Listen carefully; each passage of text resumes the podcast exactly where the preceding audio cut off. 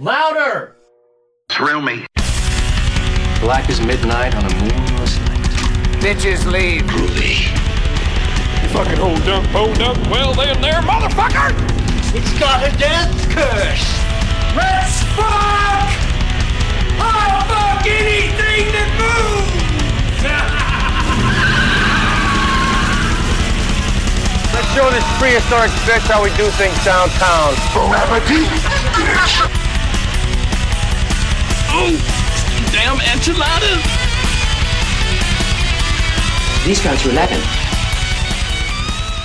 Recording live from the Black Lodge, it's me, the free will burning, head turning, ass kicking, machismo dripping, master podcast and mouthpiece of the Southeast, uncontested superstar of the airwaves, and your reigning and defending podcast champion of the world, Brandon A. Lane, bringing you another edition of the Rants from the Black Lodge podcast. Happy November, Rant Army, and I gotta say, I'm very happy to be moving into the Thanksgiving time of year. Got plenty to be thankful for, but I can't help think that Halloween went by just too quickly. So I have a task for all of you out there in the Rant Army. I want you to line your gullet with all those candies you got trick or treating. I want you to crack open a couple of cold ones because we're going to have ourselves a good old fashioned Halloween hangover. November be damned. It's October in my heart. And what better way to celebrate than with an in depth retrospective for a movie that has it in the title Trick or Treat? One of my all time favorites, but we couldn't do it alone. And we have a heavy hitter in the wings coming in to share his experiences. Marc Price, you know him better as Ragman. Eddie Weinbauer will be here later on in the podcast. First, here's some messages from our sponsors. Hey, wrestling fans, have you ever wanted to watch the black and gold brand from the very beginning? Well, we have the podcast for you. Right here at Next Evolution, the rise and demise of the black and gold brand. See such stars as Seth Rollins, Bo Dallas, Bray Wyatt, Kassius Ohno, Aiden English, and Corey Graves get their start all the way to the demise of the black and gold brand. Follow us at Next Evolution Pod on all social media platforms and follow our podcast, NXT Evolution. anywhere podcasts can be found.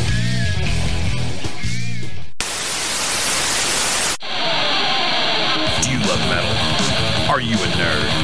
Well, have I got the podcast for you? It's the Metal Thrashing Nerd Podcast, hosted by me, Metal Thrashing Mike.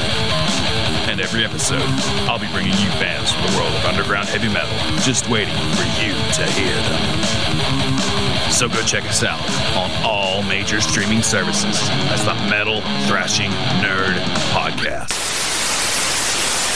Come on down to Mask by Lance, premium Friday the 13th custom made hockey mask down there in Tennessee by Lance McKinney. Find him on Facebook and Instagram over at Mask by Lance. Go order one now, boy. Yee-hoo! Hey, assholes, it's me, Boner the Skeleton, mascot of the Rants from the Black Lodge podcast, here to sell you some shit you probably can't afford. Are you low on cash? That's not a problem. Sell your blood, sell your children, go to the jack-off clinic and give them a sperm sample. We don't care how you get the money as long as you give it to us. Would you like a t-shirt? A mug or a sticker to show that you're a true friend and a member of the Rant Army? Well, all you gotta do is go to rantarmy.com.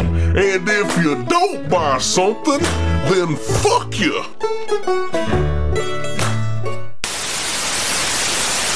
Dive into the new action packed thriller, Mr. Black.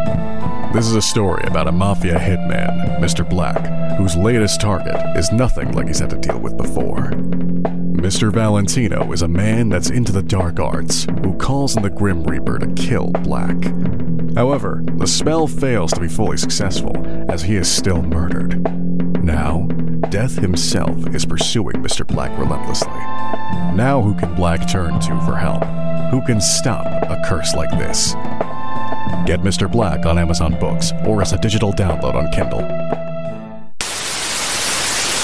All right, Rant Army. I hope you're ready for some Halloween fun with a pinch of heavy metal antics thrown in for good measure because I just ate an entire bag of candy corn and I'm ready to rock. I'm your host, Brandon A. Lane, and tonight we're cranking the podcast to 11 with an in-depth retrospective of 1986's hard-rocking slasher Trick or Treat. No tricks tonight, just treats, and it's an absolute treat for myself to introduce the man who is sitting across from me. He came to rock with his cock out. Stinky cock, that is. Please welcome back to the Black Lodge, Stink Dick Eddie. Hey, it's been a good minute. Well, you were just on the podcast uh, for uh, Halloween Resurrection. So Yeah, that- that, that, that's like the B show. This that's like Velocity. I want to be on SmackDown. How That's a wrestling you. reference. How dare you? How dare you? You're right, but how dare you? This is actually one of the old episodes we did in the early days of the podcast, back before we really nailed down the format. And I've been sort of ruminating that for some time, wanting to get back in the mix and do this film justice, because I think it's uh, fair to say that's one that you and I both really, really enjoy. And we're going to sing its praises and tear it apart in good fashion. So let's just hit the ground running. Trick or Treat, released October 24th, 1986. Last month was its 36th anniversary. It doesn't seem like 1986 was all that long ago, but that just shows to show my age. That would make me 38. Rebel. when did you first see Trick or Treat? Uh, the very first time I saw it, my brother had it on DVD. My brother's 13 years older than I am, so he he had seen this movie years and years and years ago, and then he just randomly found it on DVD. So one day we were at his house and we watched it. So it was probably it was probably at least 15, about 15 years ago. Well, uh, let's do the math. Does that does that make you a teenager? Yeah, I'm guessing. yeah, I was like 18. Yeah, That's it's funny you say that because I did not see this movie as a kid. This completely eluded me. I was I don't know if you'd call me an adult, but I was an elder teenager uh, at that point, and I, I found it in the five dollar bin at Walmart. And I didn't realize this was a movie made in 1986. On the cover, it's got like a 1992 picture of Ozzy Osbourne, and you know a really weird really bad picture of Gene Simmons, and we'll get to that a little later on. But I was lured in enough by my heavy metal, you know, insides and my heart for, you know, the metal scene. I'm like, well, I'm going to check this out. $5. Yeah, it's worth giving a shot. But I fell in love with it and it sent me down this rabbit hole for years of trying, you know, to, to find a VHS copy and, and so on and so forth. But it's a movie that's, for me, has only grown in my fandom over the years. You feel the same way, I'm assuming? Oh, fuck yeah. Soundtrack alone, buddy, which I know we're going to get to. Oh, yeah. so, uh, the budget for Trick or Treat comes in at an estimated $3.5 million. And, uh, considering, uh, everything they were able to accomplish in this movie, because there's, there's some pretty spectacular uh, monster effects and a lot of rotoscope, you know, electricity and and shit like that. So That's where I- the budget went. yeah, they they they utilized their money wisely, and um and only three million dollars probably went to Gene Simmons. Yeah, you're so, right. So they that, that half a million dollars, man, they stretched the fuck out of that. Uh, opening weekend, two million nine hundred and twelve thousand six hundred and eighty-seven dollars. Uh, for that time, probably a pretty good return. Yeah, immediately I'm making over half or what they put into it. Which uh, let's just go for its worldwide gross. Uh, it comes at six million seven hundred and ninety-seven thousand two hundred and eighteen dollars. So this wasn't a runaway success, but it did make its money back, you know, once over. So once you factor in advertising, which I don't think there was a ton for this movie back then, but you know, it, it made money, but it wasn't a runaway success. Uh, what do you think the IMDb score for Trick or Treat is Uh, out of 10? Probably, uh, I would say 5.4. Well, you're close, 5.8. Oh, Rotten Tomatoes, what do you think has it as? 28. No, you're wrong. 75%, which Really? is fresh. However, what do you think the audience score is? Oh, man, that completely threw me off. It was probably 60%. You're close, man. 62%. I'm always, I'm always like sort of taken back when the, when it's like a movie like this and the audience score is less than the critical score because the, I'll just be honest with you. I love this movie, but there is a lot wrong with it, or at least For it to be like a 70, what you said, 74? uh, seventy-five. How? I, good question, man. I have no idea, but uh, I think it's one of those movies where you can really see the craft and how it was put together, and it's one of those where the sum of the parts outweigh the whole. So it just has a lot of goodwill towards it, and plus the music kicks ass. So even if you're not a big slasher movie fan, you know, tune it out, put it on the background, and you're going to enjoy the music. And if you don't, fuck you, you're listening to the wrong podcast. God damn it. um, what do you think Metacritic has it as out of 100? I would say like 64. Nope, 57. Metacritic is always the worst aggregate and it can suck my dick. 57% is way too low. However, the one that we generally agree with the most is Google users. Where do you think they have it at? I would say like 69. 95%. Holy shit. Now, how many people voted towards that? I have no idea, but the people who did, only 5% of them are wrong. So good, good for them. Um, however, the one aggregate that we trust above all, and that's the Rant Army review. In the Facebook group, we give you two options. Trick or treat good, trick or treat bad. Where do you think our loyal listeners line up when it comes to trick or treat out of 100? I'd say 95. 87%. So some of you out there uh, probably a little too hard on this movie, and after you hear this retrospective, you're probably going to think I'm one of them. But like I said, it's uh, the sum of the parts outweigh the whole, and we're going to sing its praises, and we're going to point out the bad things as we go along. On Stank Dick Eddie's Titty Tally, what do we have in terms of breastage? So there's apparently a controversy on the podcast here when they want to know how many tits. If we say two, we mean two sets of tits, not just. Well, there's one titty. No, there are two sets of boobies. Trust me, if if you only see one tit in a movie, I'm going to point that out, and that's going to be half half a fucking set. That's how this works. We're goddamn professionals. I'm not I'm not shortchanging a titty tally. That's our bread and butter, br- brother. Yep, brother. And I am and I am involved with the titty tally. I started the titty tally. Two sets of boobies in this movie. Goddamn right. so uh, there's an unnamed topless girl in the school pool. God bless you. Those things are nice. But the but the one that tops them all, that's where we get to see Oh. Jeannie topless while she's getting ghost fucked. It is a fantastic scene. God bless America. USA, USA, USA. and on Fat Tony's hit list, we have 17. Now, although I want to lay this out just for transparency, it actually could be higher. That scene where they're in the uh the gymnasium, Oh, yeah. that that is so fucking chaotic that I had to watch that scene four or five times, going back and just frame by frame. And I think it's 17, but I will admit I very well could be wrong. So feel free to uh, lambast me in the comments below if you think I'm incorrect. Now, 17 or so kills, that's pretty damn excessive, even for an 80s slasher movie. However, the true number of note when it comes to Trick or Treat is the sheer number of horror films it had to contend with the year of its release. So let's take a trip back in time and check out the stiff competition for 1986. So, Eddie, if you'd be so kind to read out the long list of stiff competition.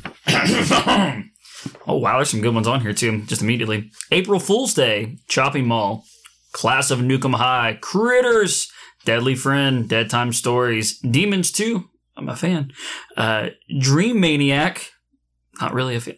The Fly. You don't like Dream Maniac? It's a complete, it's a complete ripoff of Nightmare on I Elm fr- Street. Yeah, I- I've actually watched a video David- recently David- of all the of all the ripoffs of David, Nightmare. yeah, David DeCoteau, who uh, has uh, made a career out of making really, really uh, scantily clad uh, movies with scream queens, and then more recently has made really, really scantily clad movies with shirtless men. It's that's it. That's his go-to thing. So, God bless you, brother. I guess. Best of both worlds. I get it, man. No hate. Uh, Friday the 13th, Part 6, Jason Lives. Goddamn right. From Beyond, Henry Yeah. Portrait of a Serial Killer, The Hitcher, my God, Invaders from Mars, Killer Party, Little Shop of Horrors, great movie, Monster Dog, Starring Alice Cooper. Neon Maniacs, Night of the Creeps, with Tom Atkins. Uh, I mean, Yeah, yes, you're goddamn right. Thrill me, motherfucker. Thrill me. Poltergeist 2, Psycho 3, Rawhead Rex, Slaughter High, Sorority House Massacre, goddamn right, Spookies, Terror oh. Vision, Texas Chainsaw Massacre 2, Troll, Truth or Dare, Vamp, Witchboard, and The Wraith. Um, a quick story about Witchboard. Our buddy Mick Strawn worked on that. He does not remember working on the movie. I'll let your imagination run wild as to why. So, based off of the laundry list of movies we have right here, Eddie, where do you think tr- uh, Trick or Treat lies in terms of like box office? Is it in the top 10? Is it in the top 20? Like, what do you, what do you think? Ah, my heart would like to say the top 20. Um, but looking at it here, you have about 20 here. So, uh, I'm, I, I honestly, with the, the amount it made, I would say it did still be on the lower end. You also have to take into consideration that a lot of these movies are independent releases, so their box office totals are Kind of unknown. un- unknown or um, fabricated, or they're just uh, went straight into the pocket of the mob. So I'm going simply off of what available information there is out there, reputable information. But coming in at number 11, we have Trick or Treat with six Wow. million seven hundred ninety-seven thousand two hundred and eighteen dollars. Number 10, Witchboard with Tawny Kitaen and those sweet ass ginger titties. Uh, seven million three hundred sixty-nine thousand three hundred seventy-three dollars. Number nine, and this one's surprising because it was released unrated and completely forgotten almost immediately. One of my personal favorites, Texas Chainsaw Massacre two, with eight million twenty-five thousand and eight hundred and seventy-two dollars. Number eight, Deadly Friend, where Kristy Swanson is a robot and she throws a basketball at fucking uh, Mama Fratelli's head and explodes. That is the greatest gift in the Goddamn history right. in the history of gifts. Uh, Eight million nine hundred and eighty-eight thousand seven hundred and thirty-one dollars. Number seven, April Fool's Day, twelve million nine hundred forty-seven thousand seven hundred sixty-three dollars. That's a movie that did really well based off the reputation of the people involved with it, and it completely fell off of the face of a cliff once everybody realized it was a complete troll. I love April Great Fool's movie. Day, but I can understand why it fell off like it did. Number six, Critters, a new line cinema classic, the house that Freddy built. But a lot of people forget, man, Critters was right up there in terms of like, you know, being the other foundational And this is the year after Nightmare, correct? um, It's 85? No, this is the year after. This is the year after uh, Freddy's Revenge. Oh. So it's two years after um, Nightmare on Elm Street. But thirteen million one hundred sixty-seven thousand two hundred thirty-two dollars. Number five, making his directorial debut, we have Norman Bates himself returning in Psycho three. You you just watched Psycho two for the first time. Fuck, it was so good. Yes, I God damn, it was so good. I love Psycho two. I have nothing but positive things. to There's not a about it. bad thing about that movie. It's great, especially going into it not knowing what what happens, like what's unraveling. I would recommend good. that you watch Psycho 3. Just realize that it's going to get a little, little bit more into the schlocky slasher territory than than the highbrow work of um, Tom Holland. Oh, Tom Holland wrote it, Mhm. and um, oh my god, uh, I'm gonna feel shitty for not saying the remember the director's name. Uh, Richard Franklin. Yeah, he's fantastic. He's like Australia's Hitchcock. He did that movie. He did that movie Road Games. It's uh, so fucking good. Ah, And then Tom Holland with uh, Night. yeah, everybody loves Friday. God damn. Friday, goddamn. Number four, Friday the Thirteenth Part Six. Jason Lives, nineteen million four hundred and seventy-two thousand and fifty-seven dollars. Now, people are going to give me a little bit of shit for including this, but number coming at number three, Little Shop of Horrors, which in of itself is not really a horror movie, but you have to include it because it does contain horror in the title and you know, it is sort of a horror comedy, even though it was advertised a little bit more on the, the comedic side. Thirty-nine million, thirty-two thousand seven hundred and eighty-six dollars. Number two, Poltergeist Two: The Other Side, forty million nine hundred and ninety-six thousand six hundred and sixty-five dollars. And coming in at number one, how could you not realize it's number one?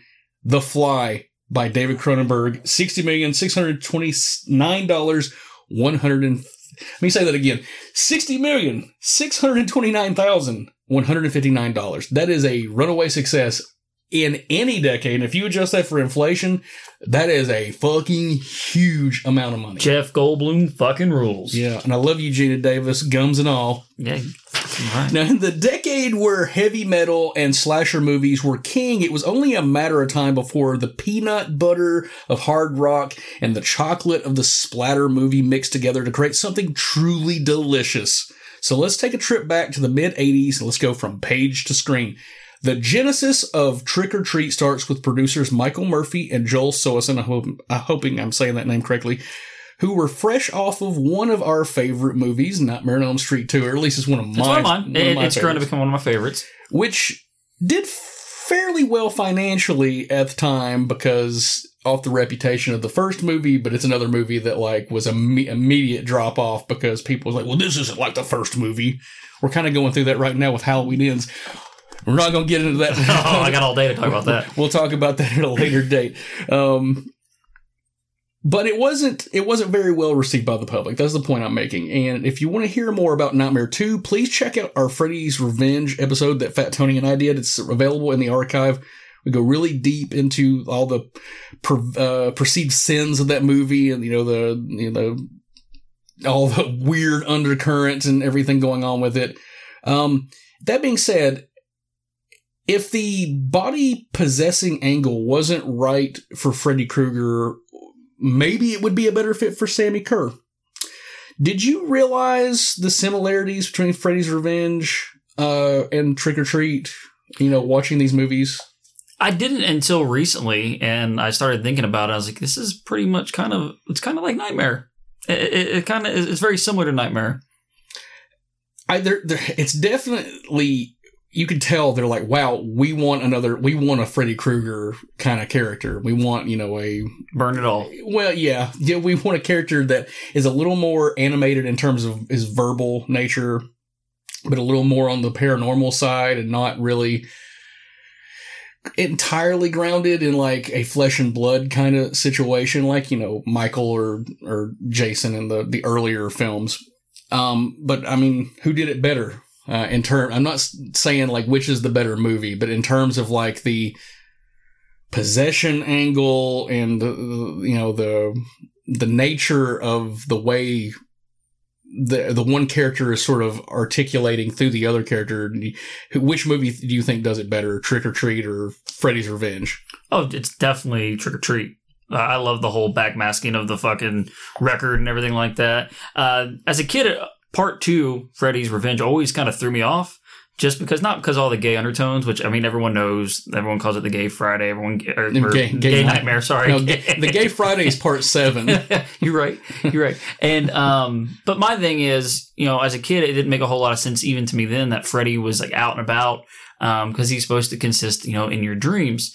This actually gives it a, a good medium to come out and be out on uh and on our living space in our world uh with with Sammi Curr. I I think we're we're probably going to disagree somewhat when we get into the minutia um, about the means in which this occurs and and you know the point in which it shifts from one kind of movie to a different kind of movie, and that's fine. Uh, that's what we're here to do. But I still am going to say I think Freddy's Revenge ultimately does a better job in handling this. I love the setup of Trick or Treat. I think just the execution is uh, leaves a little bit uh, to be wanted, and we'll get into that a little as we go on. We'll talk about Sammi Curr character when we get to Tony Fields section of the retrospective, but Freddy's Revenge uh, connection got me thinking about what makes uh, like a great marketable slasher villain. What does Freddy have that makes him so successful that like Sammi Curr doesn't? I think, my opinion, is the backstory of Freddy. And that he was, um, I mean, we don't really know too much about Freddy yet. Like, we don't know he's the bastard son of a hundred or a thousand maniacs and all that. Um, but we know that he was taking people, um, and the kids in their dreams, and that he was essentially going back to kill these people, these kids after their parents killed him. I think he has the better backstory than what Sammi Curr does.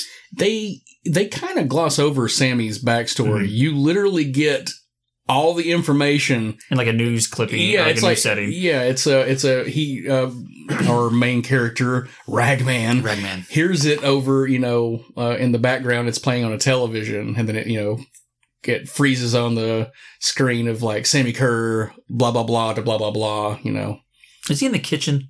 he, I believe I believe he is. Yeah. It's like either before or after school. I can't remember exactly which, but to me, the reason that Freddy succeeds ultimately and was able to have you know a multitude of sequels, it's just it's Robert Englund. That's the simple. Oh, yes, that's the simple well. fact about it, and that's not me taking the piss out of Tony Fields, who is an excellent actor, but even even in the original Nightmare on Elm Street, like Freddy has like very little screen time, but every moment he's on screen, you cannot take your eyes off of him. It's just the body language, it's the way he talks, it's the it's his eyes, and Tony Fields has all those elements. It's just not put together, I think, in a way that is as dynamic with a first impression. Now, over time, I've come to love Sammi Curr. There's just some ridiculous things about it, but it's also hinging kind of in between uh, time periods of like the serious slashers of the early 80s and the more campy ones of the you know the later time so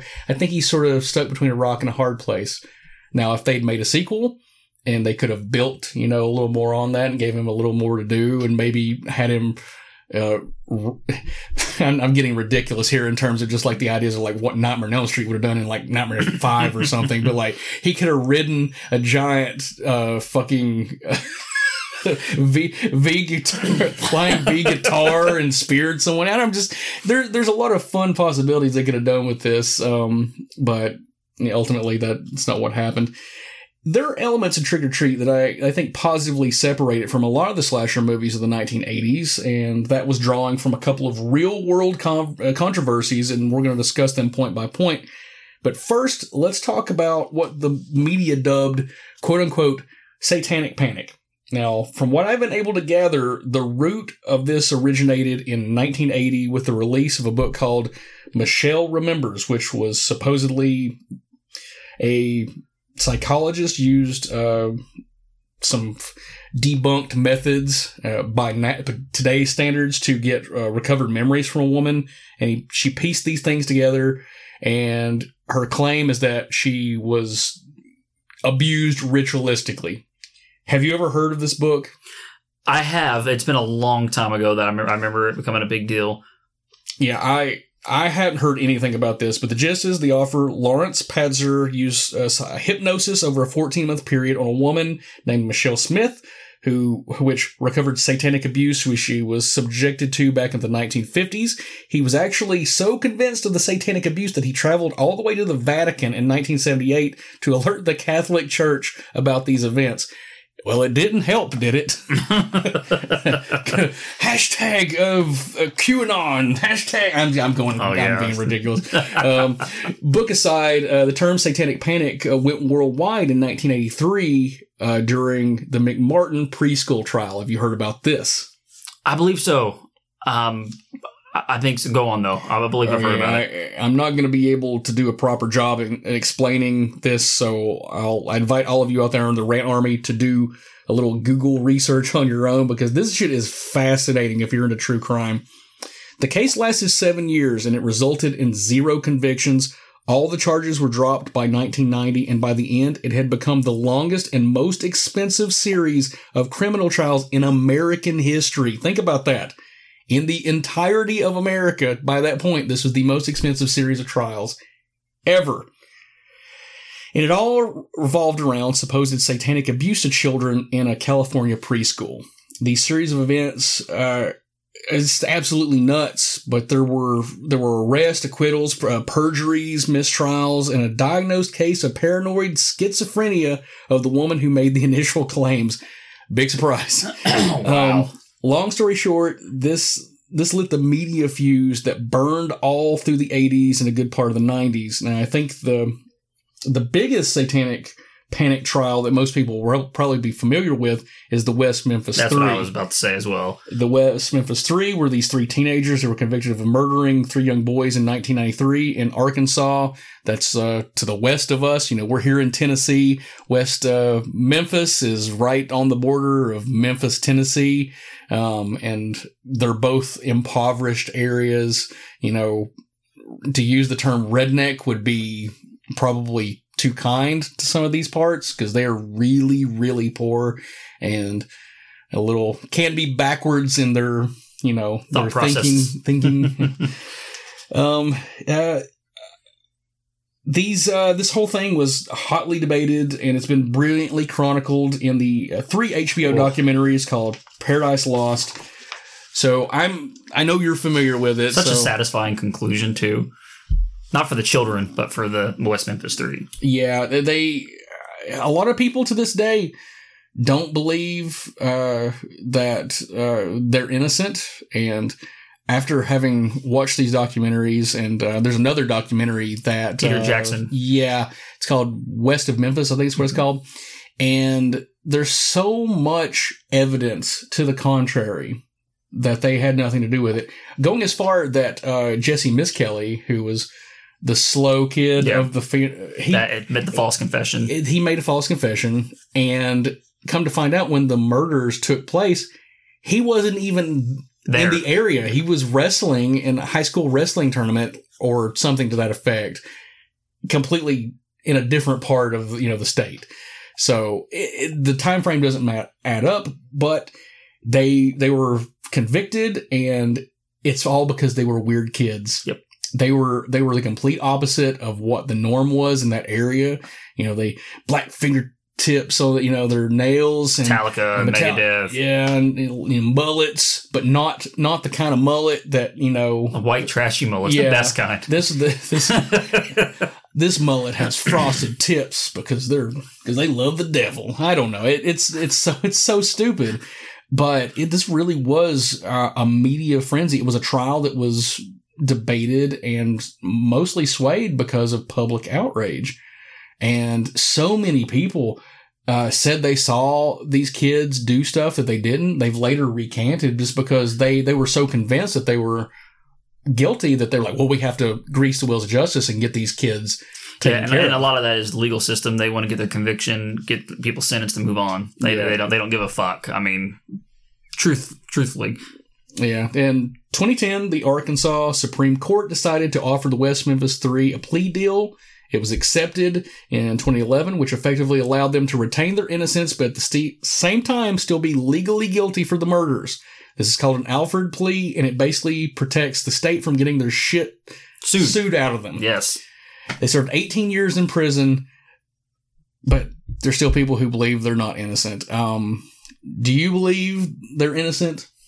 Yeah, they, they never produ- like produced any evidence to make it seem like they were guilty. Yeah, they. In fact, over the past decade, they, you know, I mean, DNA technology has evolved to such a point where they have been able to prove that there is DNA on the bodies of someone other than them, because not a shred of their DNA was ever DNA. And it was one of the it was, one of the stepfathers. Uh, they they said that it, was- Terry McMahon is that his name? It's something. No, that shit. That's that's Terry McMahon's from Friday the Thirteenth Part Two.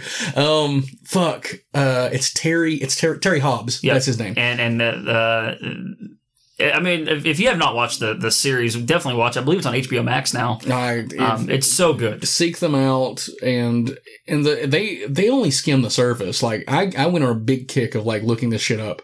You remember I, when I first told you I had watched it for the first time? It was probably about uh, probably close to ten years ago now. It was like probably like eight nine years ago, and you're like, dude, there's more episodes. I said, what? Yeah. And uh, it, it just kept kind of progressing. Yeah, HBO documentaries. Uh, f- even if it's something a subject you don't care about. Dear, it- da- dear David. Oh my god, that Yeah, cried, dude. Balled my eyes out. it's so fucking heart heart. I lived up next to you when I watched that one. Yeah, you did. I used to st- I used to steal your Wi-Fi back then. um, I know we're a little off track, but I swear this is all coming back around to trick or treat. Um, one of the big elements of why the West Memphis Three were sought out by police is because of the the predominantly redneck town Damien Echols, Jason Baldwin, and Jason Misskelley, they stood out like sore thumbs because they were huge metalheads. And just a few years early earlier, there uh, there was going to be a stage set of a witch hunt in a different form with a little thing called the PMRC. Fuck you, Tipper Gore. Ah, PMRC stands for the Parents Music Resource Center. It was a committee formed in 1985 by Tipper Gore um, for the purpose of censoring music her and her cunt friends in Washington deemed lewd. Uh, most popular music genres were targeted, but hard rock and metal were particularly on Tipper Gore's radar when her committee created the Filthy 15, which were the 15 songs they deemed the most quote unquote dangerous. Um, so most of these are rock and metal songs, but there's some other ones on here as well. I'll just, I'll read them out. Number one on the list, Darling Nikki by Prince, uh, and it has been labeled of sex and masturbation. This is actually the one that got the, the ball rolling because one of Tipper's children had a copy of That's number one. Purple Rain, and I guess she was incensed that uh, Prince was singing about one of his groupies uh, not getting to fuck him, but still masturbating, you know, in the lobby because that's as close as she could get. Pew, pew, pew, pew, pew, pew, pew. um, but uh, maybe, maybe if uh, Al Gore had spent more time uh, pleasing his wife and less time inventing, Excelsior! inventing the internet, uh, maybe she wouldn't have been so fucking tight, uh, you know, uptight about these kind of things. Um, I, I love Prince. I'm a huge Prince fan. Um, and admittedly, uh, if I'm if I'm like in the car with my mom and Darling Nikki comes on, I switch that song because I'm like I don't want my mom hearing a song about masturbation while I'm around. So I can kind of understand it, but I am 100% not in favor of censorship. No, it's artistic freedom. That's the whole point of it. Yeah, I that's why we have, uh, you know, uh, well, number one, you know, you're a parent. I'm not a parent. You have a different perspective on this, but like, if it's something you don't want your kids exposed to, uh, do you do you uh, champion the cause of censorship, or you just keep it from them? No, if I mean you, you know my kids. My kids they watch horror movies because I grew up watching horror movies. Uh, I let them listen to music they want to listen to. My only rule with that is, you know, if there's boobies on the screen, hey, cover your eyes. You're, I mean, they're they're seven and nine, so it's like pussies. Yeah. And but at the same time, too, you know, uh, there might be other parents out there who are very. Um, what if there's only one boob? Only one, yeah, only one boob. That's fine. He only has to close one eye. That's how it works. but you know, um, but I'm I'm competent enough as a parent to realize if something is really vulgar, I'm not going to put it on for my kids. But at the same time, if my kids are um, accessing things things on YouTube, um, which is kind of topical now with a lot of kids, you need to be there as a parent to be like, hey, this might not be good for you. Instead of taking the blame saying it's these YouTube creators' fault, it would be my fault as a parent for allowing my kids to watch such things. Fair enough. Fair enough. Uh, coming number two on the Filthy 15, we have Sheena Easton, which is another uh, Prince related uh, topic because you know they were they were always intertwining in terms of you know I don't know I don't know if your your finger to uh to uh your your masturbation uh, signals you're showing me over there are accurate if they if they intertwine genitalia wise. I don't know if that's true or not, but they certainly they did. You got the look together. Um, the song from Sign of the Times, but uh, her song "Sugar Walls" was uh, added to the Filthy 15 for sex. Number three, Judas Priest, "Eat Me Alive," sex and violence. Um, if you didn't know that Rob Halford was gay, listen to these lyrics: "Spread eagle to the wall, you're well equipped to take it all." Eat me alive. Eat me alive. um, yeah, so sex and violence because there's a little bit of that, uh, you know, that kind of kinky uh, S and M aspects going I on mean, there. have you not seen Rob Uh, Halford? like, well, I, I, he was he was dressed like the fucking gimp from from fucking Pulp Fiction. So I mean, like, what what would you expect? It's a great song though. Defenders of the Faith, 1984, fucking badass album. Number four, Vanity, another Prince uh, fucking protege. Uh, Strap on Robbie Baby. It's another song I added for sex. Number five, Motley Crue's song "Bastard" for violence and language. All right. uh, number six, ACDC's Let Me Put My Love Into You, and that's added for sex. Um, yeah, there, there's really not a lot of uh, innuendo in that. Um, you're lucky that the this didn't say "Let me put my dick into you." she, should just did it. Bon Scott. That's the song Bon Scott would have written. Brian Johnson. He got a little more, you know, pussy. uh, number seven, and this is going to come back into uh, into play in just a bit. Number seven, Twisted Sister. We're not going to take it for violence. All right. Yeah, he, he to why? Why? Why is this violent?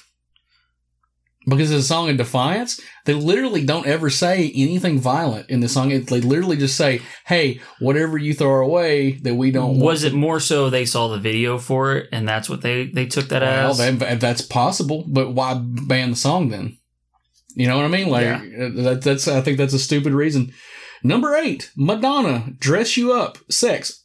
I I, I don't remember this Madonna song, and of all the Madonna songs to add to this list, uh, that would have been probably the last one I would like, have like a thought of. virgin. I mean, hey, touch for the very first time. Tipper's like, we can't have that. America can't have that. Number nine, and this one may they, there might be a point here. Wasp, animal, fuck like a beast, sex, language, violence. This this was banned. It wasn't even put on the fucking album. They they had to record uh, release it as like an EP single kind of thing because the record uh, company would not allow them to put it on their debut album, even though it's one of the songs they're most known for. God bless you, Blackie Lawless. We're gonna talk about you a little later on. Uh, number 10, Def Leppard, High and Dry, Saturday Night, Drug and Alcohol Use. Okay. Listen to the song. Def Leppard. Yeah. Well, the drummer had two arms back then, and that's and that's that's two, and that's that's two that's two arms that he can commit crimes with. Um, just think, You're less likely to be ar- carjacked by a guy with one arm. It's just it's statistics. statistics. oh man. Uh, plus, man, the, the demonic rock and roll. If you let the devil into your heart and you have two hands, he's going to use them for holding. Take my hand.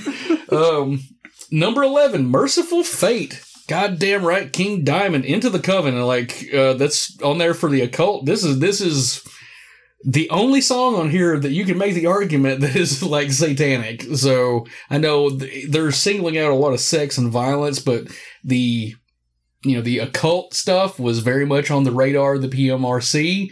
And a lot of those bands, uh, maybe uh, one other one on here we'll get to in a second, were pretty blatant with trying to ruffle the feathers of the conservative Christian movement and, and all of that. And, you know, and, uh, you know, bring their children to the dark side where they'll, you know, be addicted to Hot Topic for the next, you know, 20 years of their life. But there's really not a, lot of, uh, um, not a lot of not a lot of King Diamond fans sacrificing babies that I'm aware of. No, that I'm aware of. Just having a good time. Just having a good time killing babies. uh, number twelve, Black Sabbath trashed for drug and alcohol use. This is interesting because this is the born again lineup, uh, you know, of Black Sabbath that was. This is probably the most press they ever got during this lineup because they they sure as hell were not in heavy rotation on you know MTV or on the radio. In fact, Born Again wasn't even released in America uh, until much later. Um, but MTV might have shown Zero the Hero, the music video on occasion. But I don't know. It's not even that song. Trashed. It's just a fun drinking song. Hit the bottle again, but there was no tequila. My brain, but there was no tequila. Number 13, Mary Jane Girls in my house. Um, uh, the Mary Jane Girls, I don't quote me on this, but I think they're also, there's ties to Prince there. And, um, she really has a hard on for Prince and Prince uh, associates. yeah, Prince and his princesses. um, I also think they may have been involved with Rick James, bitch. That's what I was thinking. So with the uh, that he, they were involved with Rick. I love you, Mary Jane. We should sing all these songs. Number 14, Venom, Possessed. This is uh, marked for occult. And, um, yep, Venom, they were, they were the most outlandishly upfront about like, we're just making fucking satanic music. And they were a complete gimmick. um, they, they dressed like fucking members of Spinal Tap. Um, they got on stage and they had all sorts of, uh, shitty, uh, shitty concerts and Venom was not very good. Um, they had maybe three or four really good songs, but overall, Venom was a complete fucking joke. Sorry if I'm ruffling feathers, but I'm just calling it like I see it. And number 15, one of the more infamous on the Filthy 15, She Bop by Cyndi Lauper, which is a song about masturbation. Cyndi Lauper. I would totally fuck her. Every time I find her old vinyl, I look at her, it's like, yep. She, I mean, she's great. She's aged pretty well. Yeah.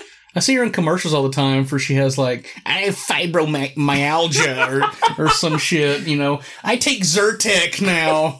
It allows me to shebop longer. if you have fibromyalgia, it causes your fingers to tense up while you're pew, pew, pew, pew, pew. Although, if you're really rich, can you just not pay someone to do that? I think it's the satisfaction of doing it yourself. I'm la- DIY. I'm, I'm la- DIY. I'm lazy. I'm She's lazy. very punk rock. I'm so I'm so unusual. I'm gonna, sh- gonna she-bop all night long. Okay, Captain Lou.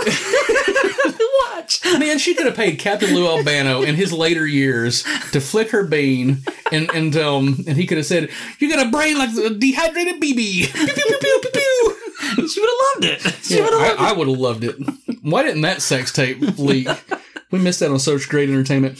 Uh, thankfully, Dee Snider, a twisted sister, and the legendary Frank Zappa were joined by John fucking Denver.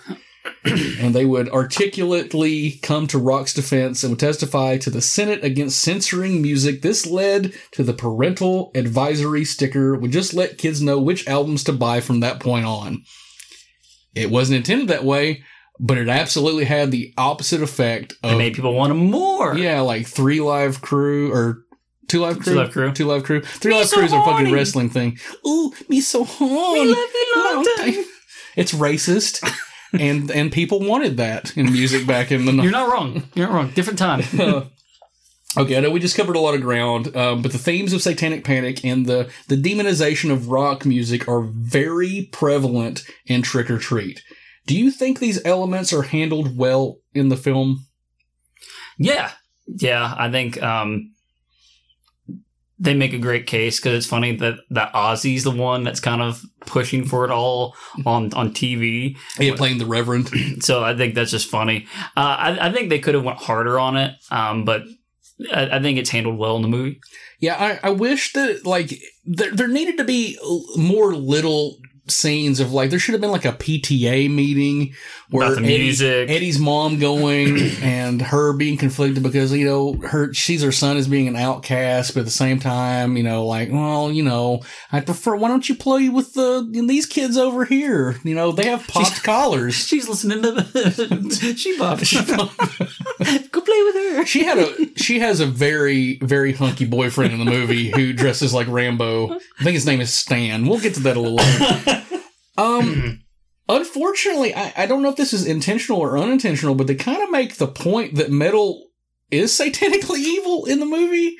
So it's kind of like Nightmare 2 again, where it's like, okay, we're going to have all these homosexual undertones, but they're also not handled very well in terms of like what does this mean to the overall story like is it a story where freddy helps a kid uh deal with his homosexuality Yeah.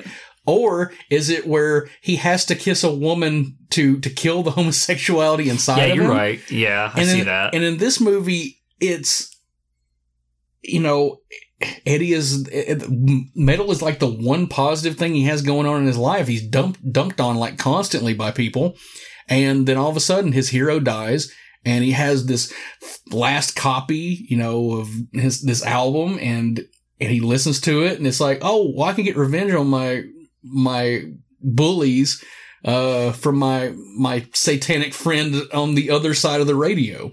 I don't know. I, I I think it's it still makes for a fun movie, but it doesn't really it doesn't really curtail the whole movement that was going on in a in a way that, that Hollywood probably normally would do. You know, I I could speak for days about the the pros and cons of Hollywood activism, but I think in this case, like, yeah, let's argue against censor censorship, and so they're not really making the case for music being censored, but they are kind of showing that music can be dangerous if you allow um, an undead rock star to possess your radio. You know, if his mom would have been around more, maybe this wouldn't have fucking happened. Oh my god, if she hadn't been she-bopping all day long. Look at that Cyndi Lauper on the radio. And now that we've got the groundwork work laid, I think this would be a great time for Eddie to read the synopsis for Trick or Treat. Eddie, please do us the honor. What are you afraid of? It's only rock and roll. This mesmerizing horror adventure takes you into the terrifying dark side of rock and roll. Marc Price, Family Ties, stars as Eddie Weinbauer, a teenage outcast who idolizes Sammi Curr, Tony Fields, a heavy metal rock superstar. After Sammi dies a violent death, his spirit returns to help Eddie get even with his high school tormentors. In doing so, Sammi begins to gain control over Eddie's life and brings him deeper into the world of the occult. When Eddie realizes that he has become the tool of Sammi's evil rampage, he attempts to stop him. The horrifying events that follow leave no one unscathed. Now, with their demonically headbanging script in hand, producers Michael Murphy and Joel Soisson set out to make their cinematic dreams come true. But who would direct their macabre masterpiece? We have Charles Martin Smith in the directing role. Now, you may know him from some such works as the TV movie Boris and Natasha, which stars Dave Thomas, who is in Strange Brew with Rick Moranis, who was in Ghostbusters. You just got busted.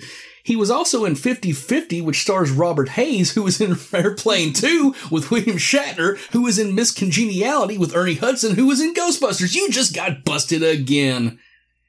He also directed Dolphin Tale 1 and 2, and the greatest film about a multi-sport canine athlete, Airbud.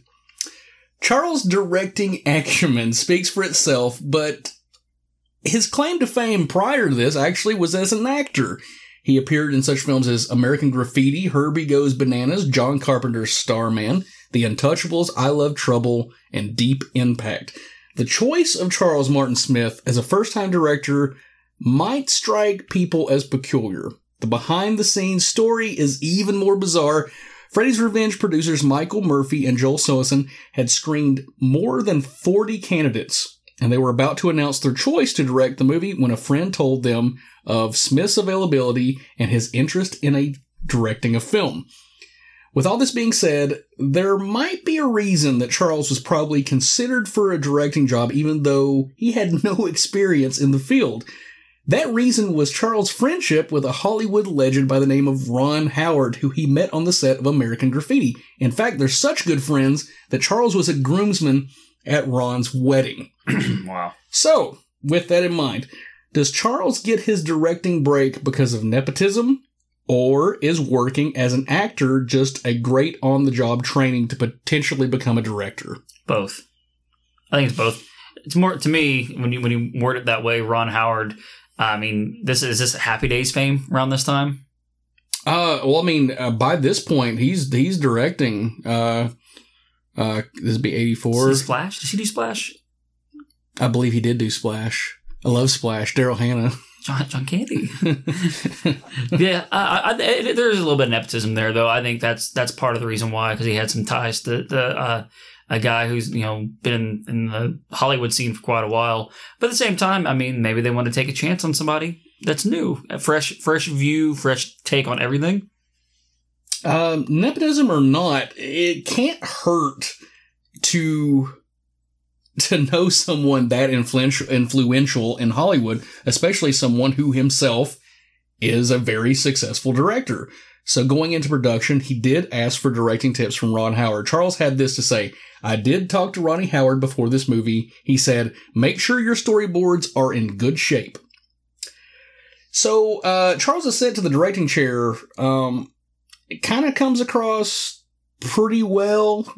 But behind the scenes, Charles wasn't as graceful. He had this to say about his transition to behind the camera. There's a quote floating around somewhere. I told an interviewer that I, that the one thing I'm not interested in doing is directing a film. Now I'm directing a film. now I'm directing a film. I got more and more interested in doing, doing it while the, doing the film Never Cry Wolf. I used that as a three year film symposium. So I think that kind of backs up a little bit of, you know, you know, on the job training. Um, if I hadn't went all through this, um, do you think that you would have do you if if you didn't know anything I just told you, would you think that this was made by a director with no experience? No. No, I think for, for the time, it, it suits the time period, but the way it's shot, it, it doesn't look awful. I've seen a lot worse No, I- experienced directors. It, it's actually made me appreciate this movie overall more, considering uh, how tight it is. Yeah, there's probably some some issues in the pacing, especially in the third act, but. I, I think this movie is as competently made as you will ever see a low budget movie from 1986 um, with a cult following. It's certainly better than Spookies, um, which came out the same year. Uh, but that's a that's a tale for another day. And when Charles came on board, the script wasn't finished. So in, di- in addition to being a first time director, he also became a first time writer. Producer Michael Murphy had this to say about Charles contributing to Trick or Treat. Well, there are some good things and there are some bad things. We really felt that he had a sense of the treatment that we felt we were weak on, and he had the same sort of sense of humor that we do. Um, there's an old saying that every movie is actually three movies. There's the movie that is written, there's the movie that is filmed, and then there's the film that is edited. Trick or Treat was edited by James Schwartz Jaffe, who worked on a lot of well-known movies, including Terms of Endearment, Pretty in Pink, St. Elmo's Fire. But Charles had his hands directly in the writing and directing. With that being said, do you think this movie was saved in the editing, or does Charles deserve credit for just making a really good movie? I think it's editing. I, mean, it, you can always argue it's both, but to me, I feel like it's edited very well. Um, I don't understand why a lot of these films. I understand they have deadlines, but if you do not have a polished script ready to roll, why you would think it's going to end up being successful? I I think just in the way that, that deals are done in Hollywood because it a lot of it is just money laundering. This flat Yeah. out, especially back in those days, because they're getting money from third party channels and it's like oh, yeah the more there can't be no crime family. Oh.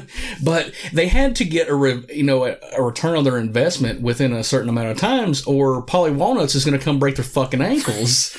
Now that may not be the case in this movie, but it's it's very clear that like they didn't have a script; they had a treatment, and they kind of worked on that progress as they went along. But that's just it's all too the the, the newest Star Wars movie, um, uh, fucking Rise of Skywalker. They were they were rewriting that movie as they were making it, and if you've ever seen it, you would realize that's absolutely the case. Halloween Five is like the perfect example Yeah, for me. yeah. That's much better than the new Star Wars movie, but it's still not a good movie. uh, actually, let's go back to Star Wars. Uh, just uh, as a perfect example. Uh, Charles worked on American Graffiti. That was one of George Lucas's first movies. It's a movie that is sort of like, sort of in the vein of Easy Rider, where it's not really this like three act narrative structure. It's sort of just like a, a preview into like, where Easy Rider was sort of like this, this view of like the counterculture of the time. American Graffiti was like a love letter to the way it felt to be a kid growing up in the 50s. And they're, they're not really strong narrative films, but they, they have a sentimentality to, to them. So when George Lucas goes to make Star Wars, he has all these grand ideas and he films all these things and he edits them and it is a fucking train wreck. It is an absolute fucking train wreck. But then somebody else goes in, it's like, let me see what I can do. And they edit it into a movie that is not only coherent, but broke new ground in terms of special effects and storytelling and so on and so forth. So as much as I want to say this movie was saved in the editing, I think that can't be the entirety of it because there's so much craft in the little moments, and so I don't know. I'm kind of I'm kind of torn on this. I, I think that it certainly didn't hurt to have a reputable editor on the movie, but um, I do think that this guy has proven himself as being a solid director, even though this was his first movie out the gate. I mean, it's no Airbud, but, but, but I mean, what is? I mean, in the hierarchy of great films all, of all time, you know, there's uh, Seventh Seal, Airbud, and right under it, Citizen Kane. and Gone with the Wind. It's problematic, but still, Yeah. it's it's there. Yeah, very yeah. There's a lot of racism in Airbud too, because um, speciesism, I guess, would be because they, they don't want that dog playing basketball, and god damn it, he got his chance and he fucking won. He fucking won. um, I, th- I think we've adequately made the case that Charles he was the right choice for the role, you know, directing. And him not previously directing before just makes it all the more interesting. Uh, one person who was repeatedly singing the praises of Charles Martin Smith and his abilities is Trick or Treat star Marc Price. Marc had this to say about Charles. Charlie's not just an actor, he's an incredible actor. He worked on many big budget pictures and has seen him put fine pictures together, molded and worked out. So in addition to knowing his stuff about the technical end of making a movie, he certainly sympathizes with me as an actor and knowing what I'm going through. Now, more than anything, I think this is why an actor can transition to becoming a great director because they understand the difficulties that an actor is going to be facing on set. How important is it, from your point of view, for a director to be hands on with an actor's performance? I think it really just depends on the actor though, because there's you know you have a lot of people like Daniel Day Lewis who fucking like submerses himself into a role. Um, but I AKA being an asshole. yeah, yeah. Um, but in, in- movies like this, I think it's if you're shooting something, and a lot of times if you're a writer and director, you know exactly what you want. You know exactly what you want out of that performance, and it's very comfortable for them to go and say, "Hey, this is what we're looking for. This is what we want." There's some actors that might do that, and especially like somebody who I'm like thinking like comedy wise, like a Seth Rogen or Steve Carell who and Will Ferrell who does a lot of uh, impro- improvising. It's kind of a little different, but I, I think it's especially in a movie like this, it's very important that he's hands on. I you hit the nail on the head. It, the the difference in movies and the way they're approached is going to make a big difference in whether or not a hands-on director in terms of performance is going to even be necessary. I love Anthony Hopkins. Anthony Hopkins is is a fucking pro. He's like the best of what you could expect from an actor coming prepared and is going to knock it out of the park. He only does like if you if you ask him to do more than 3 takes, he's going to tell you no. And he's Anthony Hopkins, so you, you're not going to be like, well, folks, All right, we're moving. We're moving on. Yeah. So if he can't do it in three, uh, he's not going to do it at all. But then you've got someone like Stanley Kubrick who mentally breaks down fucking Olive Oyl. I can't think of her name. Shelley Duvall. Shelley Duvall, um, and her uh, from from the movie Suburban Commando. That's what she's best known for. Um, I was frozen I was today. frozen today. Um, but he mentally breaks her down to get that performance. So uh, it's it's an interesting difference of opinion in, in how you work with people and and what can be expected on set. And I, I don't think there's necessarily a right or a wrong way. Um, but we definitely need more people like William Friedkin shooting guns on set. That's I think that motivates. if you want, if you want reaction, that's how you get it.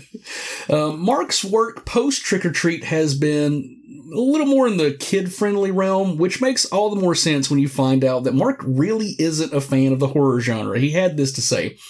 I guess you can't really say that I'm a real horror f- fan.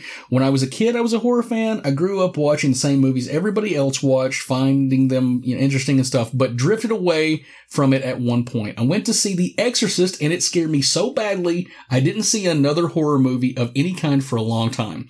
When this came up, I said, well, I had to do my homework on horror movies and started watching more. Before Trick or Treat, the last movie I did as an actor was Starman, which was John, uh, which John Carpenter directed.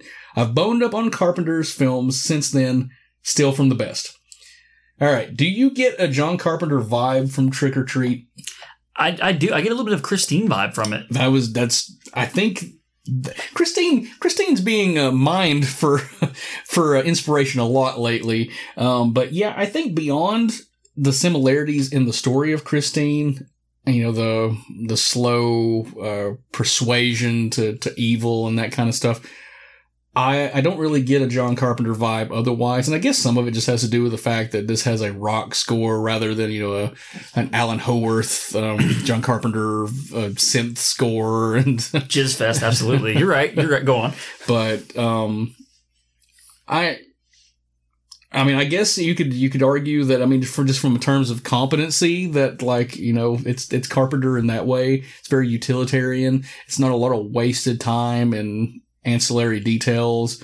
But yeah, I don't I don't get a John Carpenter vibe beyond just surface level parallels to Christine. That's what I got from it. Trick or Treat wasn't a huge financial success, but it more than doubled its budget, and I'm sure it did even better on home video, but I don't have those numbers uh, to definitely say yes or no. That being said, we never got a sequel. However, over the years, Trick or Treat has really grown in popularity thanks to the internet. So, of course, fans have been clamoring for the return of Sammi Curr. Charles had this to say about the prospect of a Trick or Treat sequel. You hear me talk, you hear talk like that, but I haven't been involved in any such conversations. I'm not sure that I would do another film that has that many special effects. It just bogs it down, and I really feel that my strong suit has been more to do with actors anyway. Now, it would appear on the nose that Charles wouldn't be interested in returning for a sequel, but for the sake of argument, let's say that we got, uh, pun intended, the band back together and everything's a go. Would you want to see a Trick or Treat sequel? And if you would, what would you want to see in it?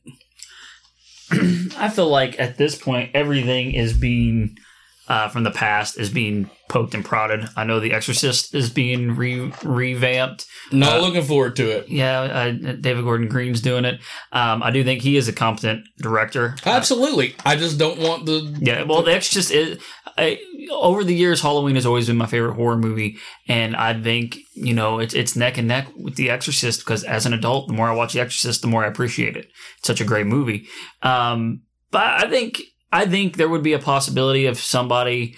It would, um, but if they did it, it really to me it really wouldn't be a sequel. It would be um Sort of a reboot, maybe. like a like a reboot, but maybe Soft reboot. but yeah, soft reboot.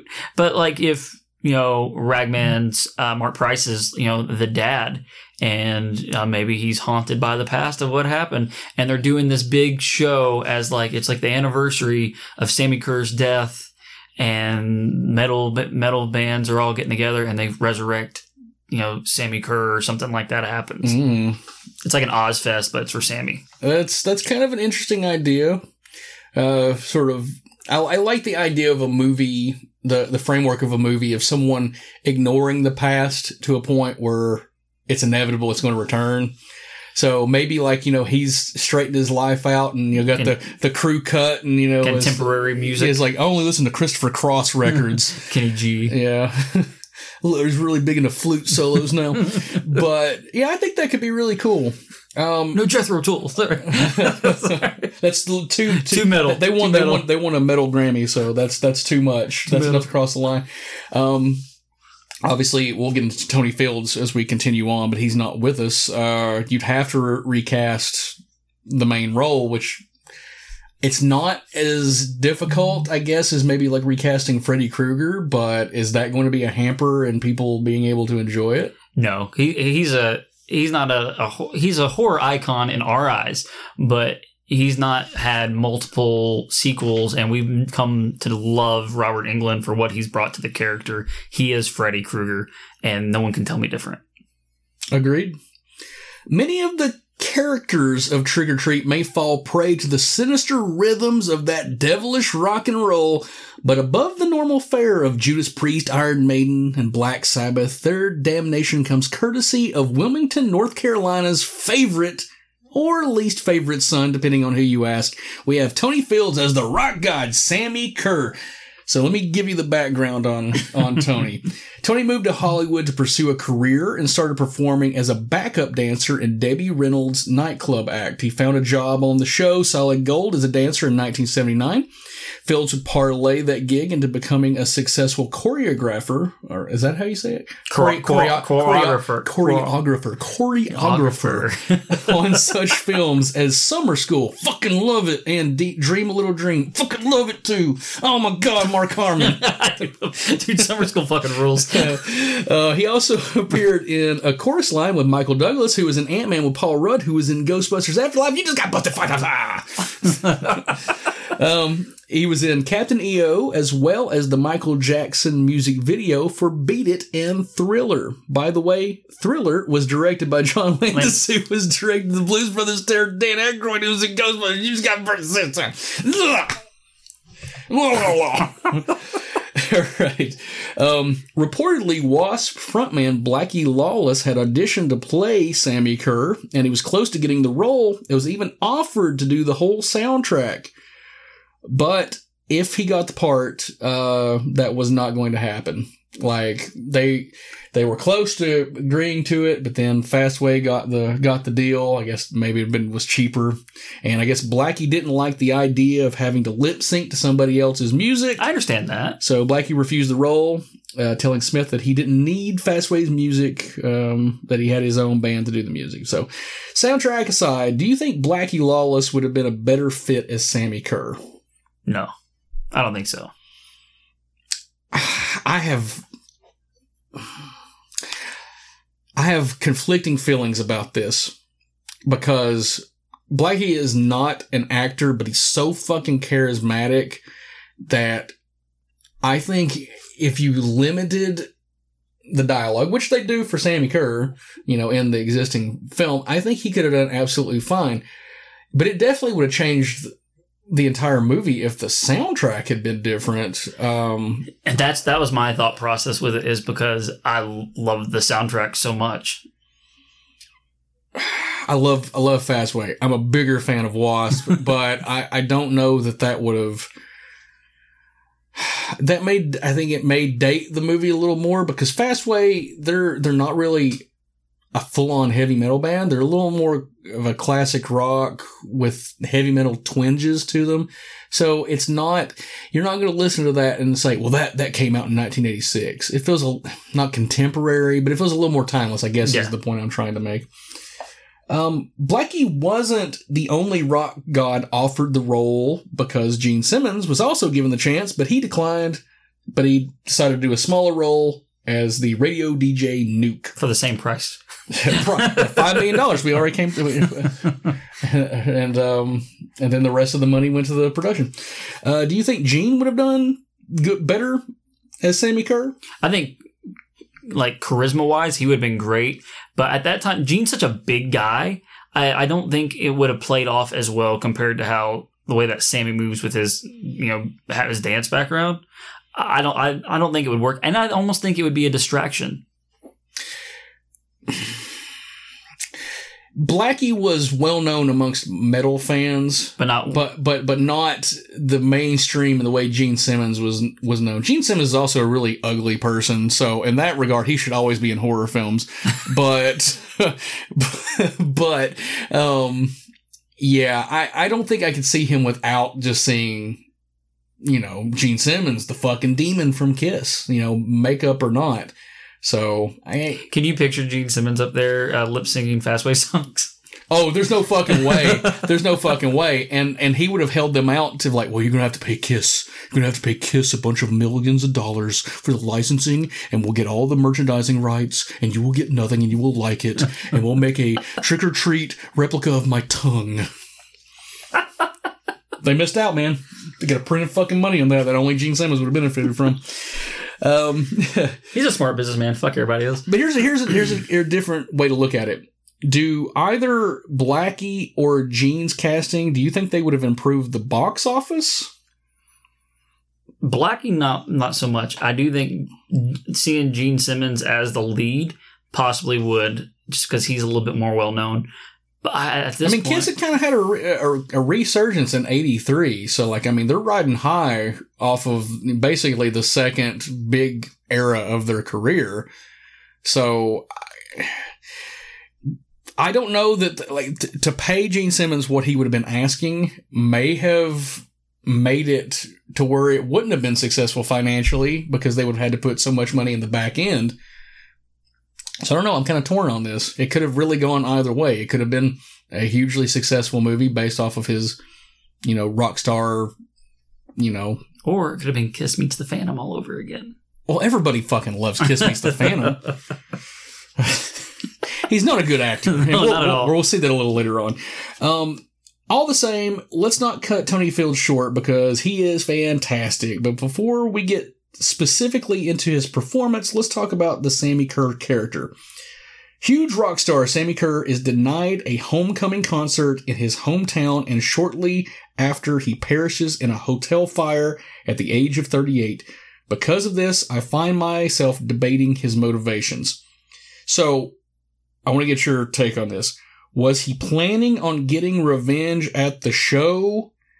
Or did the show being canceled cause him to commit ritualistic suicide so he could get revenge? Because none of this really, his motives are not clearly made apparent. Yeah, there's a there's a big flaw there. I mean, to me, I just look at it as he's want he's wanting to get revenge on all the people talking shit about metal. But then Well, again, it doesn't. He, grew up there, and I and uh, and a lot of the rhetoric that you hear Ragman say about stuff that like that Sammi Curr has said, you know. Um, I, I think that he he wanted to play this concert specifically as like a fuck you look I got out of this town and I made it not so much I'm gonna come back and fucking murder you you know uh but when that got canceled I guess he recorded an album that had backmasking in it and he committed ritualistic suicide knowing that someone would pay it play it on the radio backwards to cause the town to do something? I don't know. It it's there's there's such a good nugget of an idea there but it's just not It's not fleshed out. it's not fleshed out in a in a meaningful way. And that's that's just one of those things that like as a i hate to say a kid as a teenager seeing this i kind of just let slide because entertainment was just it was good entertainment. But this this podcast and have to look at things in a more critical way and man it's made some good movies uh, less good for me. Does that doesn't that kind of suck you know having, Yeah. to, having to view things in a more critical eye? But i mean it i think that this is a major flaw of the movie. There just isn't a clear motiv- motivation there. And it isn't like you even need to give too much. You just need a couple of uh throwaway lines of dialogue to really fill in the gaps to, to give it enough to suspend your disbelief. But I like the idea. I just think that there's it leaves you wanting a little a little more. Uh, either way, Sammi's plan manifests in the form of his final album, which is called "Songs in the Key of Death," which is a obvious homage to Stevie Wonder's "Songs in the Key of Life." By the way, his plan is to get Nuke to play it on the radio, which will cause mass hysteria, death, mutilation, yada yada yada yada. I really like the element of Sammi essentially seducing Eddie through his stereo when the record is played backwards, but in my opinion, once this really gets going, Sammi shifts from this ethereal presence to corporeal. So he's spirit and then he's made flesh. Um, eh, for instance, at one point, Eddie's attempting to unplug his stereo is thwarted when he gets shocked, and lo and behold, flesh and blood Sammi comes out of his speaker. From this point on, around the 50 minute mark, Sammi is basically Horace Pinker from Shocker. Shocker! Shocker! The dude's a rat. Dude's a ra- uh, wrath. oh, it's such a stupid name. God, we were all, all over Kiss's dick on this episode. We really are. Um, so what do you what do you think about when Sammi becomes flesh and blood again? Like, does that detract from the movie, or are you just along for the ride? Yeah, it, it, these are one of those movies, man. Like you can't sit here and, and break down everything and just want it to be like, well, we're gonna get to point A to point B. It, it, it's supposed to be a wild ride. It's supposed to be a it's supposed to be a metal movie. essentially. And I think um, I think it works. It's fine. Like I said, it's not it's not meant to be like when they made this movie, they're not like, oh, this is going to win Best Picture. Oh, I, I, I, you're right, but I, I think this is just a divide in the in in a in a way of thinking because I think it's it's a case of them trying to have their cake and eat it too. They're making a somewhat serious because it's played pretty fucking serious up until this point. You know, it's a slow burn, not full on like haunted house creepy, but like there there's that kind of you know shadows and you know that kind of that ethereal feeling going on in the air. But then after this point, it just becomes you know fucking Looney Tunes hijinks and. Uh, the when the movie The Ring came out, I'd heard all this hype about it, and I'm working in a video store at the time. So I'm like, oh, uh, as soon as this gets released, I'm going to, you know, snatch up that copy and go home and watch it. And I'm really digging this movie. Number one, Naomi Watts could fucking get it. Mm. Ugh, ugh, I love I love Mulholland Drive where she cries and flicks her bean. It's so fucking sexy. Thank you, David Lynch. But in this movie, I'm really, really digging it. And then a fucking girl crawls out of a TV. That's when I lose. I'm like, okay, I don't give a fuck. because I like the idea of it's like this presence of, it's like beyond our understanding of something influencing us. And when Sammi is doing that from the radio, it's, it's this idea of being seduced by evil rather than, okay, well, now it's just a guy. You see what I'm saying? Yeah, I get, I get, I get what you're saying. Uh, I, I just think a lot of the times too, and I know we won't talk about this because we'll save it for a later date. But like the new Halloween movie, I think a lot of people have a certain expectations to movies instead of just being like, well, this is supposed to be a slash movie. It's not supposed to be anything more than just a, a ride. And once it's over with, you let it go.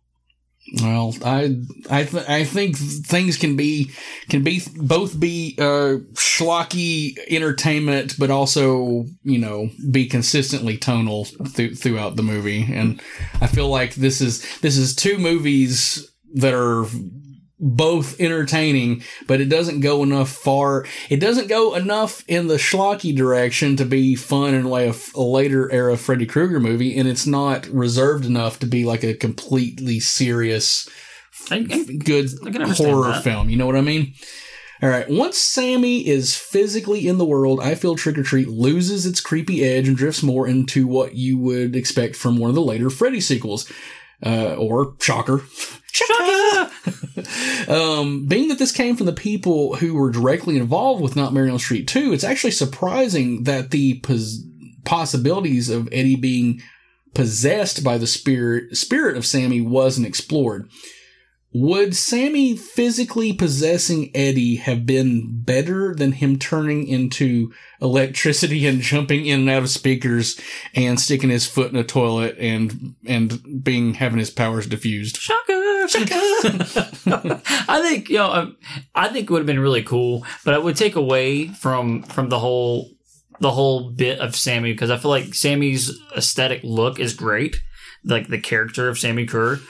But seeing him possess Marc Price wouldn't make it like, uh, like I could get maybe like he's possessing him to get them to kill the other people for him, kind of deal. Yeah. But then you you're really you're literally rehashing completely Nightmare Two. Well, I mean, which I know they're the producers, but it's it's pretty clear that they were like they wanted this this idea to work, so they're they're trying variations on it. So I mean, I can't blame them entirely. Um, it- it's just I don't know. I I the thing about and I guess we'll probably talk about this when we get to Marc Price. Like you can't go too far with that angle because if if he's possessed and he's killing people. He's going to be somewhat complicit in it because he's allowing, Yeah, allowing you it to happen. So it's like the the Darth Vader principle. Like Darth Vader, I know we talk about Star Wars. Star Wars, Return of the Jedi, he turns back to the light, but he still had to die. It's like you fucking murdered a bunch of people. Like, okay, you can say like, well, I'm a good person now, but guess what? You still murdered a bunch of people. Yeah, and that's So- that's where we become problematic at the end too, because of the, the ending we get. All right, Trick or Treat was released in 1986, but you got to wonder if it would have fared better either earlier in the decade or later in the decade. Um, do you think this would have been more successful if it had been released maybe in that first wave of like the early 80s slashers that were a little more serious because it would have stood out as being a little different? Or do you think it would have done better in like the cartoony era of like the later Nightmare on Street films, like four or five? I think earlier, but the thing is, when you know metal's been metal music has been around for a long time. This is more the way they make Sammi Curr's character is he's more kind of like glam metal, like he's kind of like hair metal a little bit. Um, the music that they play with Fastway is not to me. It doesn't fully match his Yeah. his look. Um, so I don't know if it would have gotten over as well in the earlier '80s just because of the style of music. Because I feel like punk music was still kind of like like kind of you know Well, I mean, 1980, that was the year of uh, the the the big new wave of British heavy metal. Iron Maiden's first album, um, Motorhead, Ace of Spades, uh, Priest, British Steel, and you know so on and so forth. I mean, so I mean, like that era was coming into play, but it hadn't quite hit mainstream yet. Like 82, that was when uh screaming for vengeance like went like fucking huge and uh i guess it's 80 maybe 84 when um come on feel the noise became Yeah. the number one hit so So, so the timing makes sense for what they're wanting to do. However, if you do it in the later time, you already have that movie, and it's called Shocker. Am I wrong? if shocker had fastway soundtrack but kept this kept dude's wrath uh, as a bonus track that's a perfect movie Sword and Stone is the song that plays at the end of that movie, and that fucking song rules. Or you're you're cool Thanks, buddy. You're cool for knowing. um, the character of Sammi Curr over time has amassed a sizable cult following because of the internet, but he's far from a household name. What? Where would you place Sammi Curr in like the pantheon of like all time slasher? He's lower tier. I mean, it is what it is. Um, I'm just trying to think of somebody. I mean, I, I can't really put him in There. I mean, we've we've we've talked a lot about sl- uh, Shocker. him, him and Horace Pinker, right there. I mean, I would- probably put Horace just a, a hair above him because I think that was that's just a movie that is a little more in the public consciousness than than Trick or Treat. Trick or Treat, I mean, even though it's got this cult following, it's still very much a cult film. So if you go down the street, you know, most people are not going to know who Horace Pinker is, but there's probably going to be more people who know him than More people the may Sammi and may also know Fastway, and that's why a lot of people may know this movie is because of the band Fastway. Yeah, that's true. That's true. Synergy. That's what they call synergy.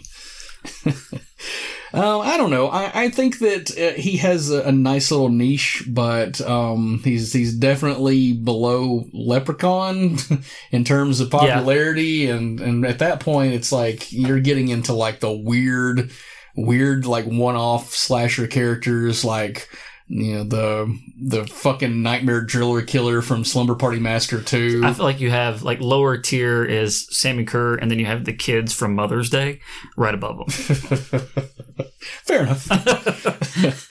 All right. Um, not to end this portion of the podcast on a sour note, but we got to talk about the tragic death of Tony Fields and the controversy that surrounds it. So in 1982, Tony was handpicked by Freddie Mercury to appear in the Queen music video Body Language.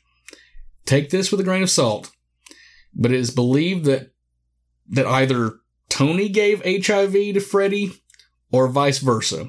Obviously, there is no way we can know this for sure, but the time frame definitely correlates. Freddie would pass away in November of 1991, and Tony would die in February of 1995.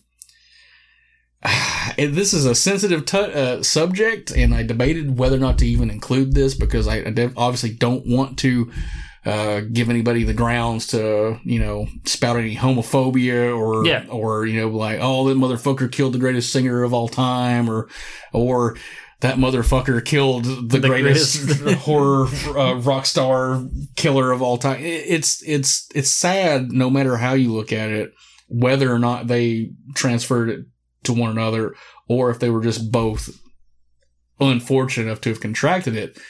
But um, if if he had not passed away um, in that amount of time, with the resurgence that we've had in popularity, do you think that he would uh, a be in you know working shape, you know, to to be able to pull off uh, a thirty year after the fact sequel, or Or would they, or he even want to? I mean, Uh, I guess it's possible if he's making movies like Dream a Little Dream and uh, and uh, Summer School that uh, he may be more interested in doing things like that.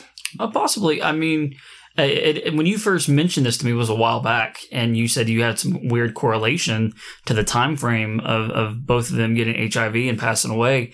Um, it, it is an interesting uh, tidbit, like you said, and and it's it's wild. But I I think he would definitely, for one, if he was still alive, he'd be on the cons. People would be getting him at every single Comic Con or anything, you know, any horror con. I mean, it, he, it would probably be bigger because he'd be there Advocating front, it. front and center. And I know Marc Price will occasionally do conventions and stuff, But he's not gonna be like, yeah, I was a trick or treat. Well, I, I mean, Family ties, trick or treat. that's that's true. That's true. Uh, by all accounts, Tony was a wonderful human being, and he was well liked on set. It's a shame that he didn't get to live long enough to know how revered he has become and how big a deal Trick or Treat is to a lot of people. So rest in peace. As great a villain as Sammi Curr is, he wouldn't be nearly as great without an equal protagonist, and Trick or Treat delivers with Marc Price as Eddie Weinbauer. Also in Killer Tomatoes Eat France, Combat High, with George Clooney, who was in Monuments Men, with Bill Murray, who was in Ghostbusters. You just got busted again.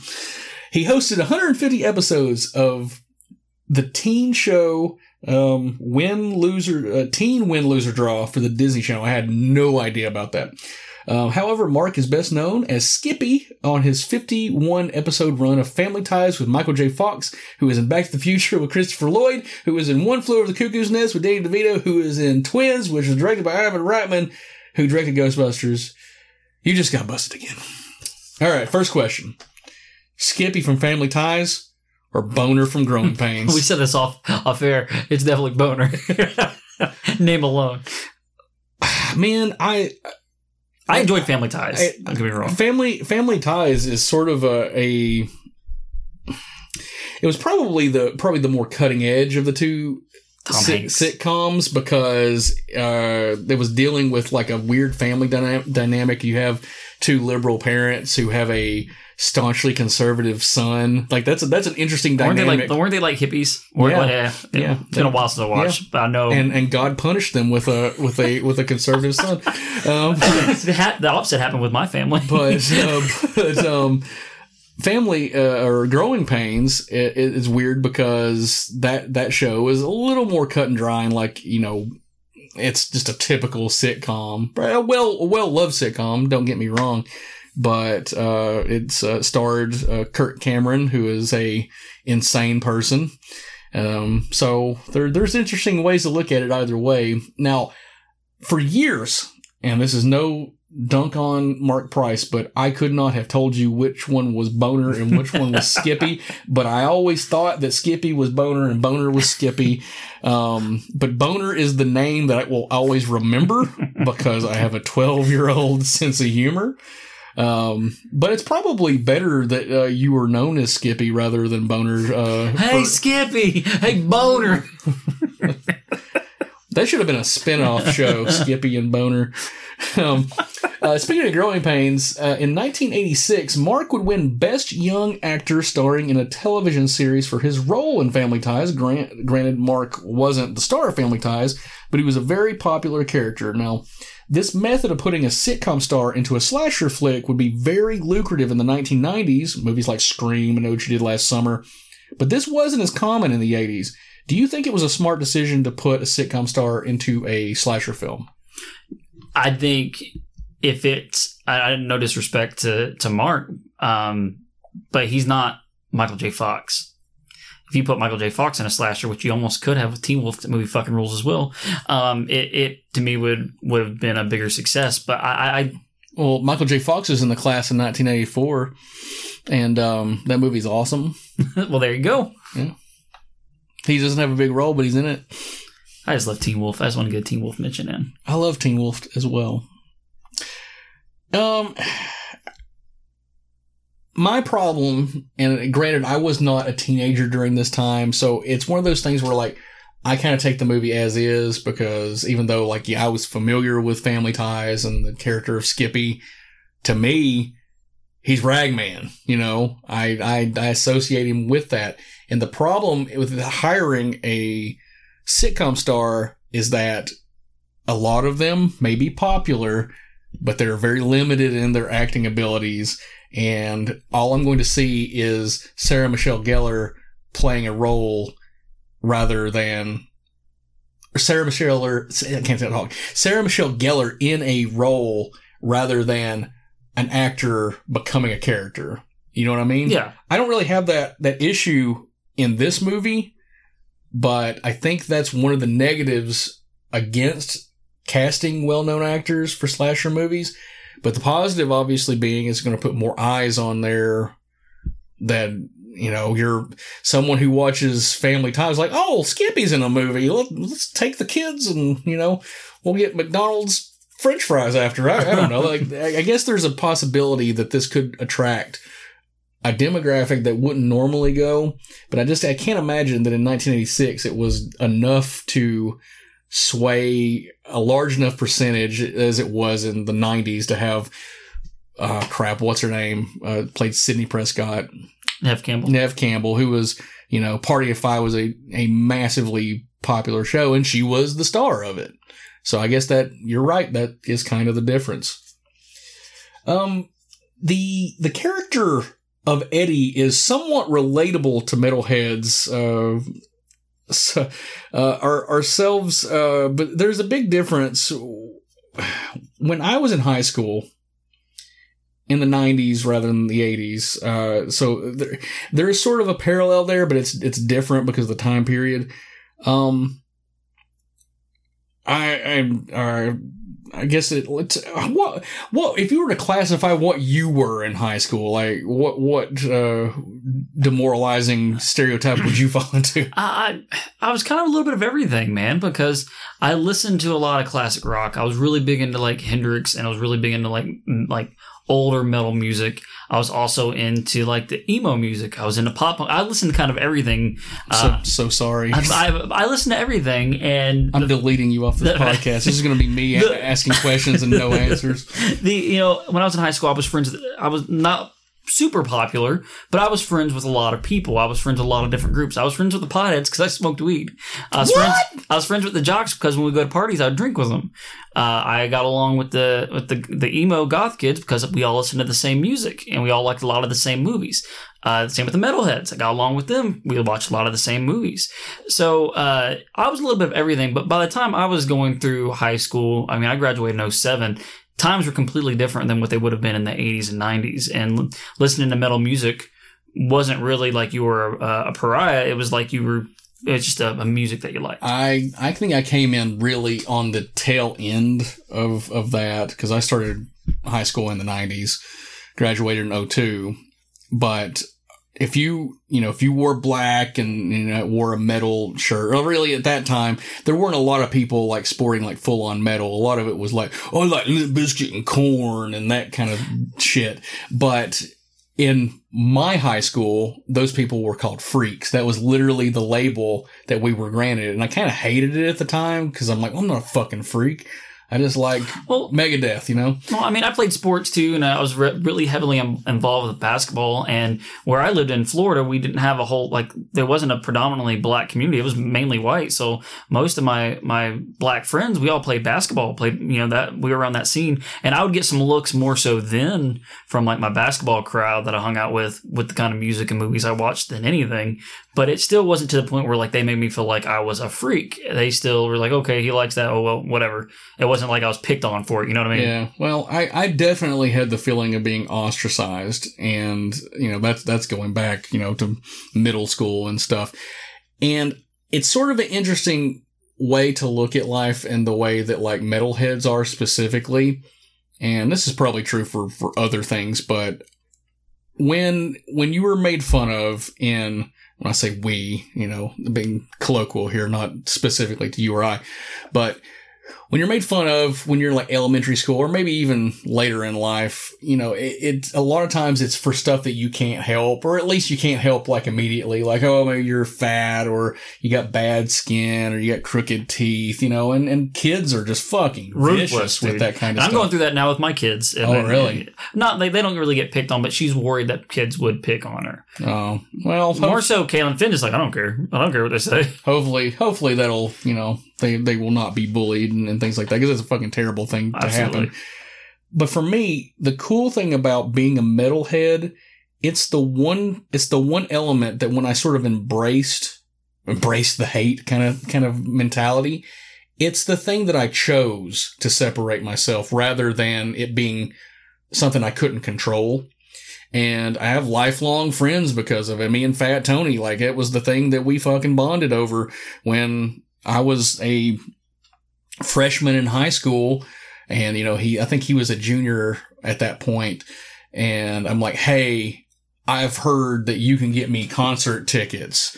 This band Godsmack is coming to the Electric Ballroom in Knoxville. Here's some money. Please buy me a ticket and don't steal it from me.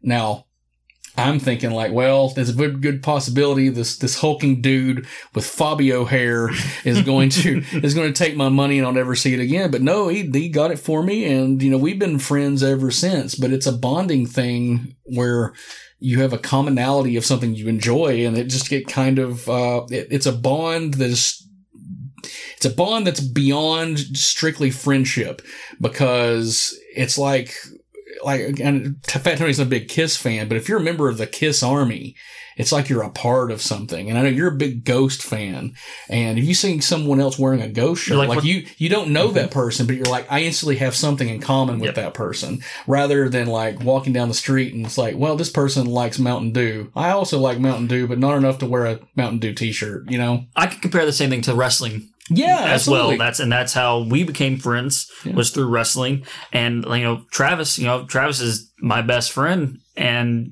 You know, also, fuck you, Travis, piece of shit. and and it's, it's the same thing. But it was the same thing when you saw when you went to school, or if you went say you know you started high school or, or, or middle school, and you saw another kid with a wrestling shirt on, especially that time period, because that for me, you know, that was you know the late '90s, early 2000s. Yeah. you were like, you like wrestling, I like wrestling too. Let's go to shows together and shit. So it was kind of the same way. But I completely agree with, with what you're saying. Let's wrestle in my mom's bedroom. Naked. What? what? What? Pile drive me. Oh god. um, um, Eddie is bullied quite a bit by the popular kids. So let's break let's break down his offenses. He gets uh, he has a hole poked into his chocolate milk, which causes it to spill on his shirt. The jocks play keep away with his Eddie's belongings, and they you know they took from his locker. They steal his towel and push him in the gym naked while girls are playing volleyball. Uh, girl takes Polaroid of him while he's naked, aka kitty porn. Lock up that deviant. and um, all this stuff happens within like the first few minutes of the movie. They easily want you to know who the heels are. In this Yeah, movie. they, they, they, they, their roles are assigned, and it is, it is one of those things where, like, if you, if you dislike this character of, of Eddie at that point in the movie, you're not going to like this movie because it is entirely hinged on you identifying with him and realizing that he, you know, he, you know, deserves revenge that may be a little crass, but, you know, he, he'd be more in the right to retaliate on these people because they're making his life a living hell. Now it, it crosses a line because later on in the movie, bullies put a weight in his backpack and push him into the pool, aka attempted murder. Lock him up, lock him up. So with everything you put there, um, from the get go, the character of Eddie, he's just made to be endearing, and the audience you can you can sympathize with him, and that's definitely by design. Director Charles Martin Smith had this to say.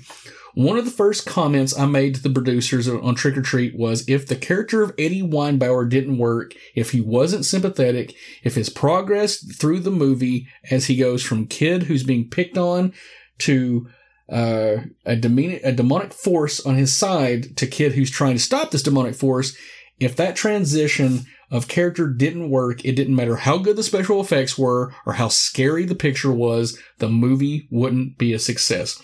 Now, Eddie's world is caving in on him. He's being bullied. He's in love with a girl who doesn't notice him, and his idol is dead. Mentally and physically, he's exhausted. Eddie plays Sammi's final record, but as he sleeps, he has a vision of Sammi burning alive. This leads to him to playing the record backwards. Okay. What do you think about the backwards record as a storytelling device? I like it. And that's because a lot of conspiracy theories are out that there are all these hidden messages and so many things. So it plays upon that stereotype around that time, or the, or almost like the urban legend of that time, which I know what Zeppelin's one of the ones that's real famous for. Uh, oh, my sweet Satan. and um, Beatles. Queen, uh, Queen is like, I like smoking marijuana. is another one bites the dust and that's Yeah. yeah. one it is yeah and then like um um turn me on dead man and paul's dead and all that Yeah. shit so it, and then i think a lot of the parents too are like starting to think all these songs have fucking meanings in the, in the behind it and all this so I mean, there's a there's a lot of stuff going on during during this point, and this is all going on during the Satanic Panic and the the PMRC stuff. Judas Priest. There's a, a fucking trial that happens because they record a cover of Spooky Tooth's song "Better by You, Better Than Me," and this guy fucking blows half his face off with a shotgun. he survives, and he looks like uh, Gary Oldman from Hannibal. I mean, it's fucking gross, but they take them to fucking trial. And there's a really good documentary about it. It's like a PBS documentary, and I highly suggest you seek it out. But they they tried to make the claims that there was you know backmasking in the song, and it was proven it was untrue. But there are actual records that had backmasking, and a lot of them were not.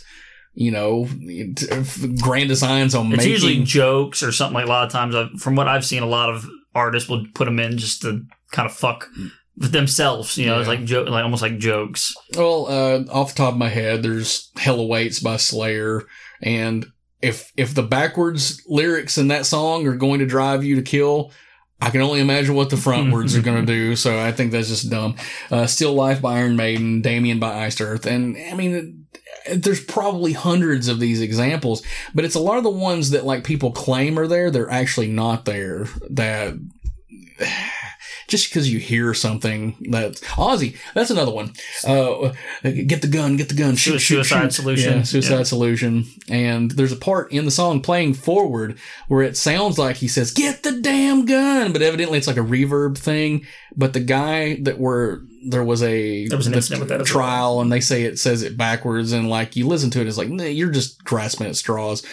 if if if that's what you want to hear and that's what i mean i'm not you know if you have psychological issues then do whatever you can take steps to take care of that but if you think you're hearing something it means that you're you already have the intention of doing something you're looking for a reason Yeah. Uh, it's kind of like a Rorschach test. Um, if you look at it and you see, you know, dicks, then you probably like dicks. If you see it and you see, um, a fucking black splotch, you're a normal human being, you know? Uh, it, it's just a, it's an interesting way to look at things and art is absolutely subjective. And, uh, but I, I don't, I don't think a rational human being is going to be driven mad by, you know, a song played backwards, you know? It's a cool idea for a movie, but not realistic. Uh, one of the key elements in being a metalhead is your uniform, which at the time was mostly denim and leather. Eddie's fashion sense hilariously ranges from legit metalhead to an MTV caricature of a rocker. What do you think about his attire throughout the movie? Because there's one specific part in the movie every time I fucking laugh because he's wearing like a zebra print uh, outfit, and, and it is like straight out of a fucking rat video. does he have his does he have a battle vest He does. Yes. Um, I mean, every like, you have one. Yeah. Scott has our buddy Fat Foot Scott has one. Um, I mean that that part I get. The hair is what does it for me in this movie, but uh, I, I know exactly what you're talking about with the, the zebra print. It is a little. Um, That's when he's getting confident too. Like later on in the movie, he's like, "Yeah, I'm gonna fucking wear this. That's gonna make all those fucking uh, pusses drip with excitement," and and it works. yeah, he gets the chick. Yeah, because I mean that's that's shown me that like I'm not dressing fancy enough. That's that's the the, the That's- hurdle. get some zebra print Yeah, now. I need to. I need to skin a zebra live. Like that's that's because I need the blood for a sacrifice. That I need I need a rock god of a foregone era to, uh, to sacrifice blood of a, of a zebra to and wear its pelt. And that's just get. I And then, ironically, you meet a woman who's just rocking out the shebop. Oh my god, it's Cyndi Lauper. It's all coming. It's all coming full circle. Um, a couple of years ago, I, I would have argued that Eddie's wardrobe is really dated, um, but that's kind of come back into fashion somewhat. Um, even I mean, shit, I was kind of dressing that way, but like even I'm like, eh, you know, this is this is just to let people know to get the fuck away from me. You know, this is this is I'm telling you who I am up front, and I don't want to have a conversation with you about you know Amway or whatever. However, Stranger Things made everyone go nuts for Metal Chic. Uh, this uh, past is was it this year? It was this Yeah. year. Uh, and so I've kind of changed my tune after seeing this newest season with the character of Eddie Munson. However, I'm wondering, do you think that Eddie Weinbauer was the inspiration for Eddie Munson? I can believe that. I never, I never thought of that. When I first watched the show, there was a, a, a specific moment where he does something with his hair, and I'm like, holy fuck, that's Ragman. So I don't know if it was intentional or if they're just kind of drawing from the middle of the idea of what a metalhead looked like at that time. But these guys have shown that they're they're very in tune with pop culture and you know they're, they're trying to be as authentic to things. So maybe it's sort of like a a little homage, homage, blink and you miss it kind of thing. But I, I think And he's named Eddie. he is named Eddie. Um, Eddie Munson is uh, not as not as cool as Eddie Weinbauer. It was a phenomenon. Season four was great. Yeah, very good, very good. Very excited to see where they go from here. And uh, I, as someone who did not really care for season two and season three, that's actually saying something because I am a so a old bastard who doesn't enjoy a lot of things. So I really like season four. Um, one thing we haven't mentioned uh, in, in great detail is Eddie's nickname being Ragman. Uh, do you know what Ragman means? I do not. All right, ragman is a very old term uh, referring to a person who literally collects and deals in rags or like old clothing. But over the years, it's sort of been recontextualized to describe poor people, like who are you know Rags to riches kind of. Well, somebody somebody who is outside of uh, the norm of society. So it's either somebody is literally on the side of the road, you know, holding a sign, "Will work for food," or somebody that uh, more colloquial colloquially is somebody that just doesn't fit into the the mold that people want you to fit in. So I think that's what they're going for. I'm not 100% sure. I'm just trying to grasp at straws and make sense of it. That being said, uh, they must have liked it so much because in at one point the movie was actually called Ragman, and it's actually still called Ragman in Germany. So, good idea, bad idea to change the title to Trick or Treat. Trick or treat. I mean, um, Rag, Ragman's a little bit le- more forgettable of a title than Trick or Treat. It definitely doesn't stand out like Texas Chainsaw Massacre. You know what you're getting with that title. Ragman, that could be that could be a drama. It could be uh, Comedy? a music, musical, a comedy. Like, yeah, I don't, I don't know what that is. When you hear Trick or Treat, you think horror movie. Yeah. Um, well, while we're on the subject, trick or treat, um, you know, it definitely elicits a Halloween mood. Um, is this movie a, a quintessential Halloween viewing destination in the same way that Trick or Treat is, or or Halloween, or is it a movie that like yeah, it's good, but it you know it's not quite on that level? Uh, it's not quite on that level for me. It is a it is a good little '80s um, nugget, but like I would much prefer to watch Trick or Treat compared to this one.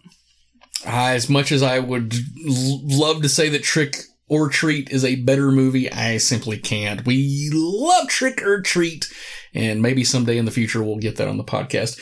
All the same, I really like the character of Eddie, and we could definitely go deeper into what makes him tick, but I think this would be a great opportunity to hear from, well, direct from the horse's mouth. So without further ado, Rant Army, it is my great pleasure to introduce the ragman himself, Marc Price. Take it away, Marc. And who am I? I'm Marc Skippy Price, ragman from the movie Trick or Treat. People, a lot of people know me from Family Ties, but some of my hardcore fan, they know. Uh, what a great experience. Uh, you know, I'm old now. I was 17 years old. I was skinny. I was the lead in a movie. How could I not look back with fond memories of that time in my life? It was pretty amazing. And I love the cast. I miss Tony Fields, played Sammi Curr. He used to freak me out. He genuinely would scare me. I think to try to keep me on edge for the movie. But what a good time. And Charlie Martin Smith, our director, he's gone on to be, you know, he's an actor himself, right? He comes, he was Toad in American Graffiti and he's in The Untouchables and he starred in all kinds of great movies. But now he's a big director. And if you ever see a movie like Dolphin Tale or A Dog's Way Home or anything with an animal, a dog or an air bud, if there's a dog playing basketball or a dolphin saving lives. He's the guy directing it. And so he found that niche. Our cinematographer did some big movies. I think he was Academy Award nominated. And can I tell you, Fastway? Oh man, that soundtrack, that was the key to the success of the movie, really. And we knew it when we heard the soundtrack or the rough cut or whatever we heard while we were still on the set. It was like, oh man, this is good. And, uh, I do believe that is why people still enjoy the movie now. It's that that amazing soundtrack. Ozzy and Gene Simmons. I remember I met Gene Simmons. I was 17. You know, I was like, uh, could you show me the thing you do with the tongue? Could you show me that? he said, I only do that for girls. Ozzy and Sharon. You know, everyone knows about Ozzy and Sharon these days through the reality show and all that. Back then, there was no reality show. He was the demon of darkness. And when I met the real Ozzy, I was, uh, I was impressed. What a great guy. Oh man, what a great heart. I really love them, Sharon and Ozzy. I'm a fan, of course, of his music, but I'm also a fan of his personally. And so there you go. Love your guts. No false metal. Thank you so much, Marc, for that audio. We're forever in your debt. And if you ever tussle with Sammi Curr again, feel free to call in for reinforcements from the Rant Army. Now, before we move on to our additional cast, there are a few more things that I couldn't move on from Marc, but without mentioning. Marc's father, Al Bernie, was a successful stand-up comedian who was featured on the Ed Sullivan Show, the Jackie Gleason Show, the Merv Griffin Show, and the Mike Douglas Show. If you were a featured comic back then and there was your name plus show, he probably appeared on it. In later years, Marc has followed in his father's footsteps and has become a stand-up comedian himself, going on to open for Jay Leno, Jerry Seinfeld, and has, has toured with Carrot Top and Weird Al Yankovic. So all in all, I think Marc has done pretty well for himself. So, Ragman, we salute you. Now, our hero is joined by a mostly likable, if not underutilized cast that we'll briefly discuss. First up, we have Lisa Orgolini as Leslie Graham. I probably mispronounced that. She was in Born to Ride with John Stamos, who this very same year would also appear in the James Bond ripoff film No Time to Die with Gene Simmons. So there's a nice little turnaround. Uh, small role in 1992, shining through, and worked with a young Kate Winslet in a film called Hideously Kinky. Nice name. Uh, Great name. Um, the problem is that it's a young Kate Winslet, so that makes me really uncomfortable. um, the uh, the character of Leslie is the love interest of Eddie. Does this romance work in the movie? It doesn't work so well in the movie. Personally, I think it falls completely flat. Not because there's a lack of chemistry or you know between her and Marc, but personally, I think there there there isn't like this flirtation of like the wrong side it's not of the fl- It's not flushed out very well and she basically just pities him because the bullies strip him naked and and she sees the Polaroid and she's the one that gives him back. She saw his dick and It's, was uh, like, I mean, It's literally what I have here. Is foot long donger. I literally have in my fucking. you gotta watch out for those quiet ones, fucking monster cocks. So, I think that I think that's just thirst trap. it's it's the it's the only thing that makes any sense. Uh, th- this type of thing could work if it were fleshed out. You have to give her like a sympathetic edge and be like, you know, somebody say like, "Ooh, that guy, I don't know about him," and then her say He's like, kind of hot. her she said yeah say something like i don't know you know he's weird but he's kind of cute you know give give them a little more leeway than like hey you want to show up to this pool party with all my friends that are gonna beat your ass and try and murder you yeah i guess uh, it's there's a lot of dumb Have you seen my dick? so when she gives eddie the polaroid she does invite him to this pool party and the bullies try to you know drown him but she does save his life probably because she wanted that enormous meat stick of his to penetrate her you know, soon or, you know, you know, blow out her twat or whatever, whatever. Joking aside, her character becomes more important in the third act once Sammi becomes corporeal, but you could almost cut her out of the movie and it would not change notice. a lot. Yeah. And I think that, that kind of sucks. We have Glen Morgan as Eddie's best friend Roger. This is another character you could cut out of the movie and it would change very little. He does play a little bit more of a pivotal role in getting the dubbed cassette of the backwards masked album from point A to point B because, uh, yet again, because Sammi's in a radio, he decides, well, can't get Eddie to help me anymore. I'm going to get his do- derpy friend Roger. He's just a plot point, literally. and what what incentive does I mean? Yeah, if if a guy jumped out of your stereo and was like, "Hey, motherfucker, I need you to take this tape to the to the fucking thing," he made himself corporeal. What is stopping Sammi from walking his ass over there and doing it himself? You don't you don't understand how being a rock god is. I guess I guess not. Um, it's beneath him. This is his only acting stint, that being Glen Morgan. But he has gone to have a prolific uh, career as a writer and producer for The X Files. He also worked on a couple of Final Destination films, and he directed the 2006 movie Black Christmas, the remake. Really? So that that's an interesting career trajectory for him. He kind of like Charles Martin Smith. He ditched acting and has gone on to have more success in the directing and producing realm.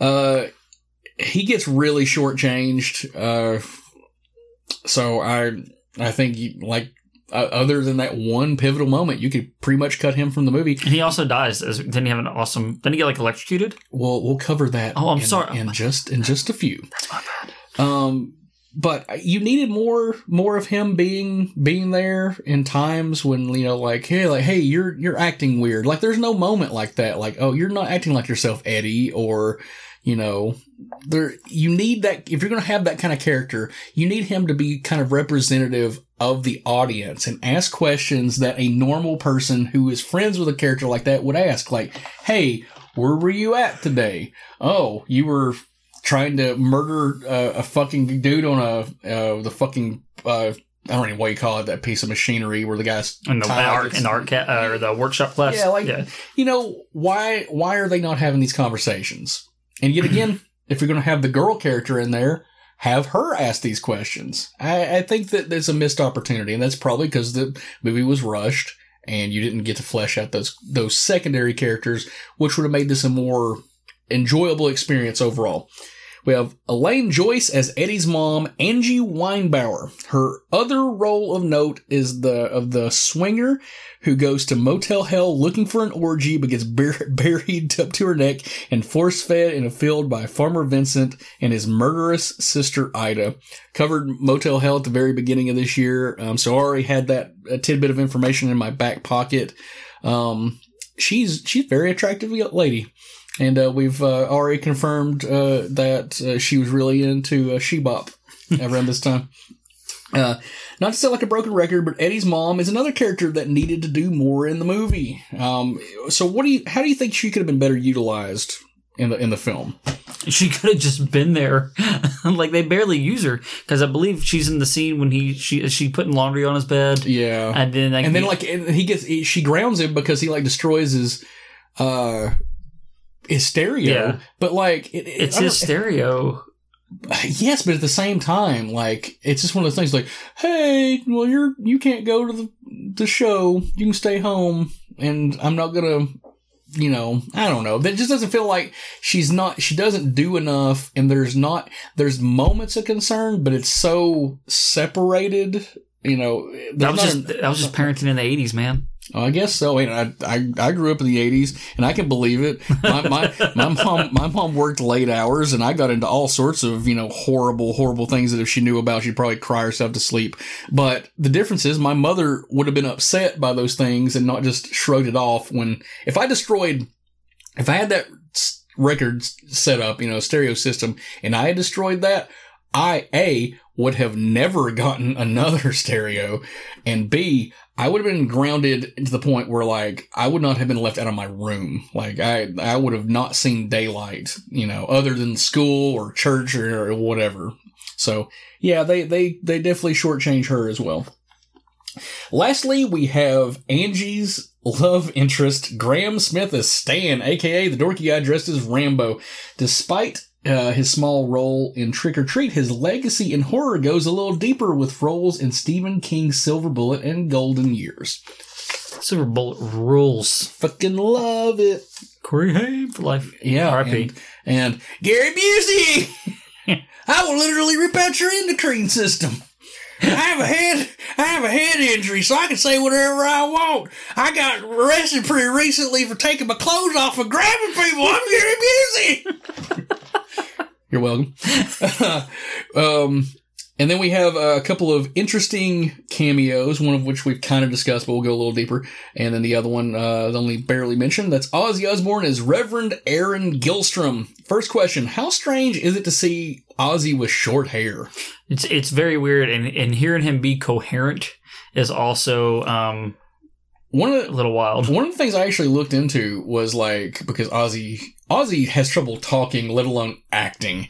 Uh, I was just kind of curious, like how many takes they had to do to get like these these lines of dialogue out. But I was unable to to find out. But evidently there is like footage that's never been released, like just like B roll footage of like just let the camera roll. So there's this whole scene of him doing this television thing is like 40 minutes. So I guess they, I don't know if there was a script specifically or if they just kind of gave him like talking points, points, and yeah. like here, just kind of put it how you would put it. Because if you, I guess if you're not a trained actor, that might be a better way to make it sound more organic. I like to think it was kind of like a Mr. Ed thing. They just kind of put peanut butter on his gums. Oh, poor, poor Ozzy. He has caveman DNA. Shira, no. Um, does casting Ozzy against type does that is, is that is that a positive Dude, thing lo- for the movie? It, when I first saw it, I was like, it threw me off. I was like, oh, I get what they're doing. It's fucking funny. Like, I got it. Um, now obviously Ozzy's not an actor, so we won't even entertain the idea of like him being cast as the the main villain. Although in terms of box office, that probably would have been the best shot they had to have a really really big movie. They would have to dub over every fucking line. Yeah. Uh, okay. Uh, let's just let's break it down. Who would who would you get to du- to dub Ozzy? Oh, man, I don't even fucking know. I don't. For, you get like Frank Welker, and it's Ozzy, but it's fucking Megatron's voice coming out. I have a boner right now that is tipping the fucking table over. I was I was thinking uh, Peter Weller or uh, Peter Weller. um, You mean you mean Frank? What now? Peter Weller, as in like RoboCop? yes. Yeah, you got it. Why? Because it fucking make me laugh. Like Dolph Lundgren, it would also make me laugh. Oh, oh man, Dolph Lundgren, another person who can barely speak. That's why it would be funny. it'd be like a it'd be like an Argento movie. It's fine. Oh well, that's true. I mean, I mean Or a Fulci movie, more so Fulci. yeah, all those crazy Italian movies with the bad dubbing. Um, And the and the wild special effects. oh, Love that shit. good stuff. Um, Ozzy's screen time is brief, but it's memorable. I think uh, having him in the movie was a was a positive. Uh, Gene Simmons we have as Nuke. Gene was originally offered the role of Sammi Curr, which we covered, but he agreed to do a cameo as this radio DJ Nuke.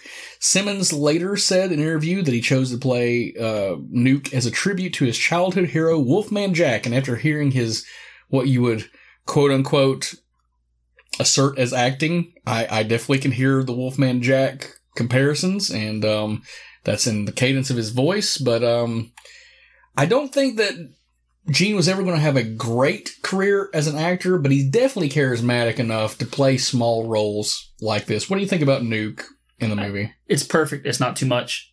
Uh, I, I would have preferred to see more Ozzy than Nuke, but for what he does, definitely not a lead role. I, I, I support it. All right, one final thing before we we move on, and we touched on this a little bit earlier, and it was the genesis for me seeing it, and and for you as well, and that's that DVD cover with you know Ozzy and Gene not even representative of how they are in the film. What do you think about this DVD cover um, being in terms of its deceptiveness of what the movie is? Because I mean, it would lead you to believe that like they're the stars of this movie, which is why I bought it. This is the reason one of the reasons I watched it. So it worked. It, they exactly worked. However, the artwork that you have on your Blu-ray uh, copy is kind of more what it looks like with Sammi Curr. I think that looks cooler to me, and it's more enticing for me to want to know what that that is. Oh well, the, just in terms of that, that DVD is is like fucking nightmare. Uh, the back, The the back. back, art, The production ha- still. has a picture. It's like yeah, it's like production behind the scenes of the monster, which we'll we'll talk about uh, a little uh, later on when we get to our victims because it comes into play. But it's like how did how how do you just to fucking take a screenshot from the actual movie and put it on the back rather than like a you know a print photo? I don't know. Now I wonder with because you know, I don't even think they showed Sammi Curr on the front, do they? I don't. I don't have that copy I'm- anymore, I'm but I don't, I don't believe I'm so. wondering if the re- if they had would have had to pay a likeness right to um, his estate uh, if that was the case.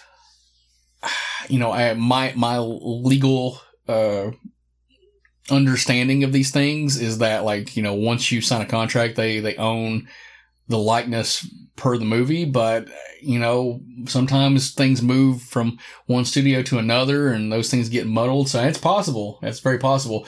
We'll actually talk about. Oh yeah, it's a fuck. You, Eddie brought it up on his phone. It's terrible. It is not good. Yeah, it's it's very very bad.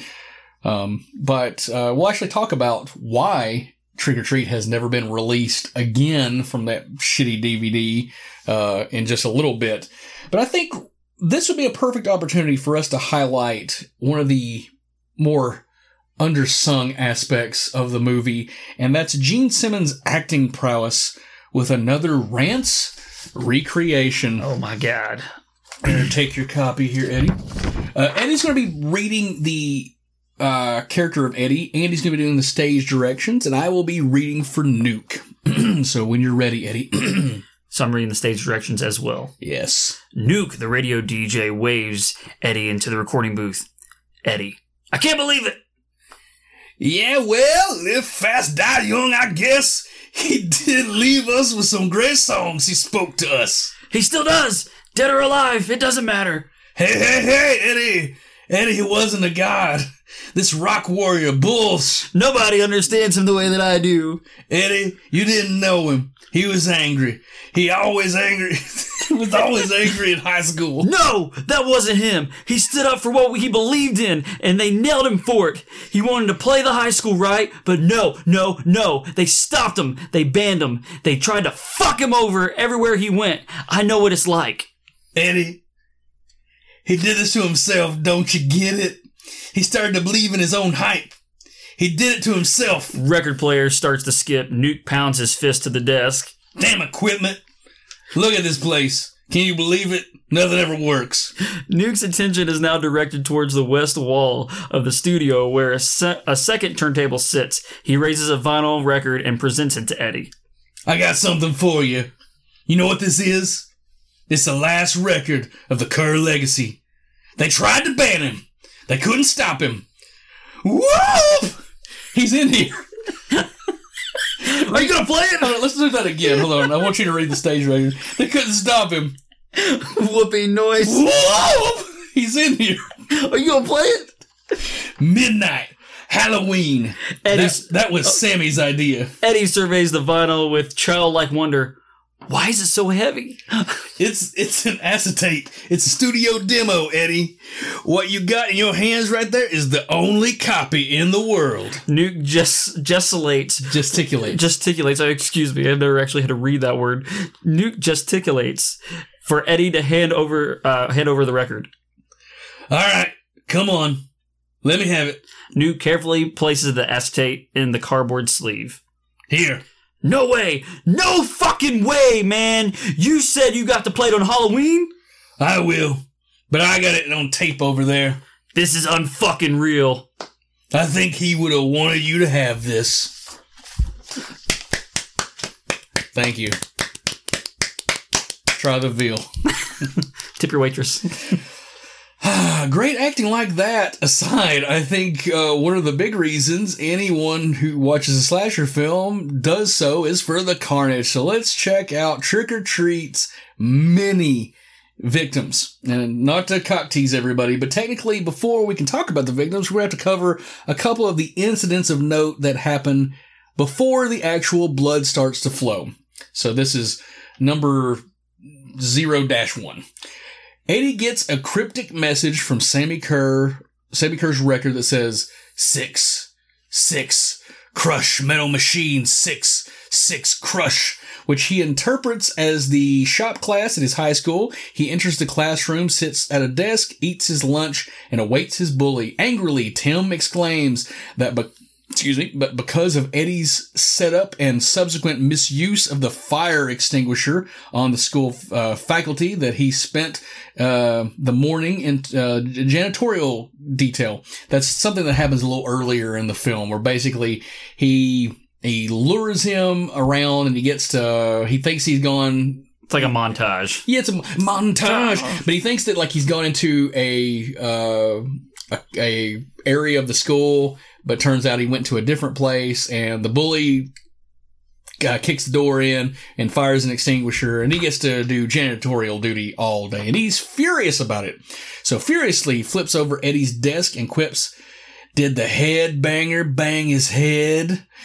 Throws uh, Tim throws Eddie into the wall and proceeds to throw wrenches at Eddie when through paranormal means the lathe turns on which sucks his tie into the machine and he pins him as the large metal spindle inches towards his prone face. Thankfully Eddie turns off the power in time, but there definitely was a temptation to allow Tim to die. What do you give this incident out of 10? Oh, I'll give it an eight. I loved it.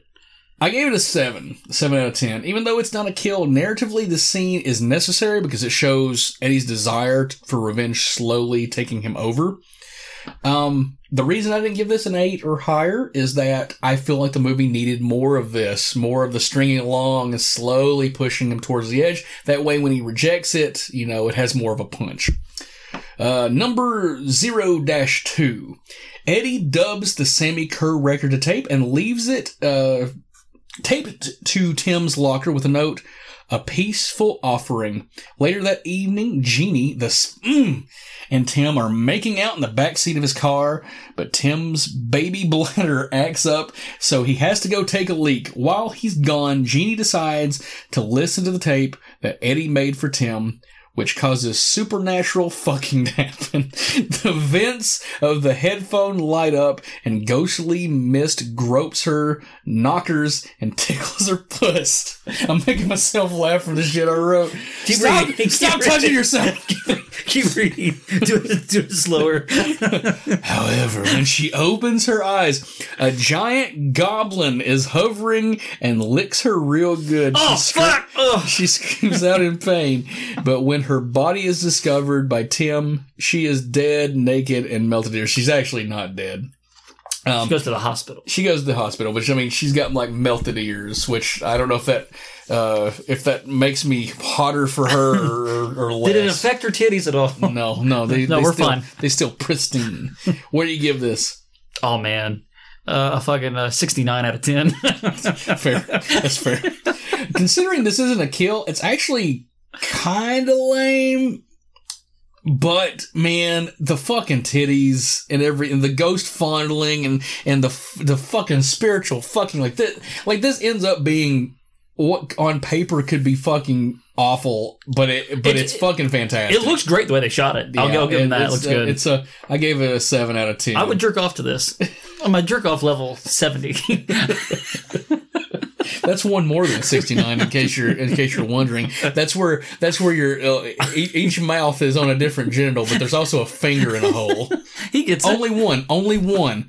Because if there's two, if if if each of you have a finger in a in a representative hole, then like that becomes a 71, and that's illegal in most states, including Alabama and Tennessee. Um, a little bit of trivia. Jeannie is played by Elise Richards, who looks very similar to a young Lori Loughlin. AKA, She does. A- AKA um, Aunt Aunt, Becky. Becky. Yeah. Uh, the monster is actually a tattoo on Sammi Curr's collarbone, and it was named Skeezix by Kevin Yagher. Uh, Kevin Yagher also worked on Nightmare Nightmare Street 2. Part 2. So there's, there's another connection. Charles Martin Smith had this to say about Skeezix. when we were designing him, I was telling Kevin how quickly we were going to see him. When I told Kevin that he didn't have to build anything that great because it was only going to be a two or three, you know, second quick shot, he said, well, you know, we went there and got carried away and he made this thing that does all this stuff and I said, fine, we'll make it a lot longer cuts. But I wish we had written one more scene with him because maybe he could be the star of the sequel. Um, uh, speaking of Kevin Yagher, he's actually uh, has a cameo in the movie. He plays one of Sammi Curr's guitar players on when they. I was going to say it's probably at the at the actual gym. What do you What do you think about this monster? And do you agree with him? It should have been. I'll be honest with you. I don't remember the monster. I just remember her fucking tits. So I'm gonna be honest with you. Um, it is probably a lot more elaborate uh, of a you know it's a rod puppeted kind of thing, and uh, he it's it's pretty fucking cool that it's in the movie. But if you're gonna have something like that, I really think you need to get more mileage out of it because this isn't like a super heavy special effects movie. A lot of, I mean, there's a lot of like rotoscope animation from the electricity that Sammi Curr shoots out of his fingertips later on in the movie, but there really isn't a lot of special effects. Uh, but this is this is a big one, and I feel like they could have got some more mileage out of it. So I, I agree with. It's hard to him. notice uh, special effects when my pants are around my ankles. Oh my god! There's so much goo. oh my god! There's so much ectoplasm. smells smells like fucking salt in here. okay, number one, the actual kill list. Sammi has emerged from Eddie's speakers as Reverend Gilstrom is on TV condemning lewd rock music. Sammi decides to pull a Horace Pinker and scratches the TV, which kills Reverend kills, kills the Reverend. We find out later that Gilstrom died from a brain hemorrhage. Sammi threatens Eddie to be loyal and zaps him back into the stereo. Eddie smashes the stereo, which leads to the funniest, um, funniest line. It'll probably, uh, probably, it's the funniest, but probably most unintended uh, line of dialogue where his mother asks his why smash it, and he replies simply, because I wanted a new one. Makes me laugh every fucking time, just because she's she's not a great mother. no, she's not a great mother. Uh, the line itself isn't funny, but there's a hard cut to the next scene, which is a phone conversation between Eddie and Roger, where you find out that he's grounded through Halloween. This cut makes it. I, and this goes to show how e- important editing is because editing. There's different beats for different types of film, and this is a comedic smash cut, and I don't think they meant it to be as funny as it is, or funny at all but I, I laugh every fucking time. Uh, this does kind of become somewhat of a, a downturn in the movie for me. Um, but what do you what do you think about this kill specifically? Uh, Ozzy getting scratched through a TV and having a brain hemorrhage. I give it a Horace Pinker out of ten. I don't know how much that is. uh, I'll man, I'll give it a I'll give it a five. I gave it a three. On paper, this may have been compelling, but in practice, I think it's kind of lame. All right, number two. After being grounded by his mother for smashing his stereo, Eddie pleads with Roger to break into Tim's car and retrieve retrieve the cassette tape so he can it won't cause any more destruction. Roger is successful, but despite Eddie's insistence on destroying the tape, curiosity gets the best of him and he makes the fatal error of listening. His speakers blow, smoke fills his living room. Sammi appears and compa- commands Roger to play the tape tonight at the dance. However, the television distracts Sammi, who reaches inside and pulls out the PTA leader who got a concerned uh, got the concert canceled. This electrical transition from television to Roger's living room causes her body to turn into a hulk, a husk of ash, and Sammi slams her to the ground. What do you give this kill? Oh, dude, that's fucking awesome. Nine out of ten. I gave it an eight. I shouldn't rank this this high. fucking great. But the aftermath of Roger vacuuming the dead remains of this woman is that's that's something out of a fucking parody. Um, and I, I like if you're gonna go this route, I wish they'd gone farther with it. like if you can, yet again, if you can reach through fucking TVs and kill people, why do you need somebody to, to hand deliver your tape from point A to point B? He's a rock god. I, I guess so. A little bit of trivia. Sylvia Cavill is played by Alice Nunn. That's the woman that uh, gets turned into ash. The the woman who's spearheading this campaign against you know rock music and stuff, and got the concert effectively canceled. You'd probably best remember her as Large Marge from Pee Wee's Big Adventure. That's her big claim to fame. All right, number three. Leslie calls Eddie to inquire if he would be coming to the Halloween dance, which allows him to hear that Roger hasn't destroyed the tape. The band, the Kickers, uh, take the stage, but Sammi emerges from the amplifier and explodes the guitarist. What do you give this kill? Uh, Excuse me. I give it a five. It's just okay. I gave it a four. Um, my description is more graphic than the actual kill. Uh, it's completely forgettable. However, this does lead to Sammi taking the stage to play Trick or Treat, and as as Eddie is miming the the leg slab, th- this is a an iconic moment of the movie. Uh, it's one of those things. Why does this stick with you? But I I fucking love it. It's just the stiffness of his, you know, his fist hitting the side of his leg. his face, and the fucking wind's blowing. And you see his fucking burnt face. It's fucking great. Getting a hard on. Dixie. Trick or Treat. Great fucking song. We're going to talk about the music here shortly, too. Uh, kills number 4, 5, 6, 7, 8, 9, 10, 11, 12, and 13. Several unnamed faculty members and students dressed as a variety of things, including someone dressed as Humpty Dumpty, get blown the fuck up by bolts of electricity that shoot from Sammi's guitar. What do you give this? I give it a six. I give it an 8. I was ready to rank this super low until Humpty Dumpty exploded.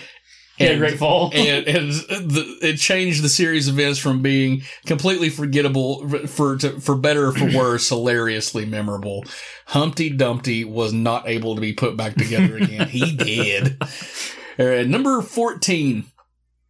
Tim gets a redemptive arc for about three seconds. He tries to warn Leslie uh, about what happened to Jeannie, but then he gets super rapey, and he even punches Leslie for denying him the puss. It was the eighties. She she manages to escape Tim, but well, he's going to pay for his sins when Sammi sticks his finger into an electrical outlet while he's choking Tim.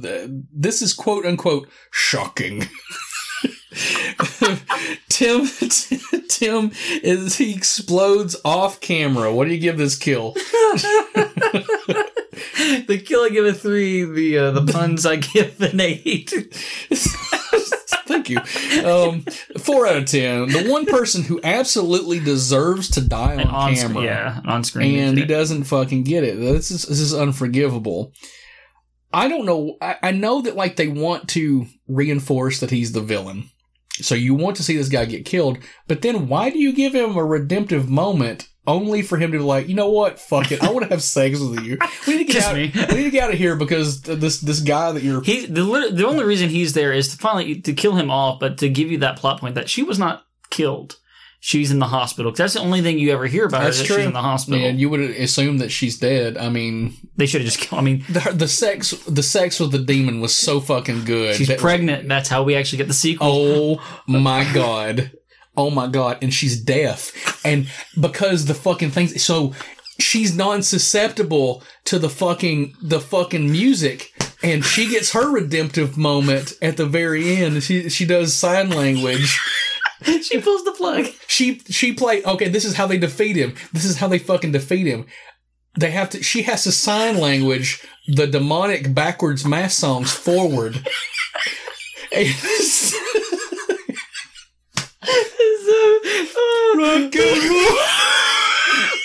fucking terrible. I apologize. I'm not making fun of people who are deaf. That's fucking terrible. Fucking terrible. I apologize. Oh, you got my fifteen dollars. Let's go see it.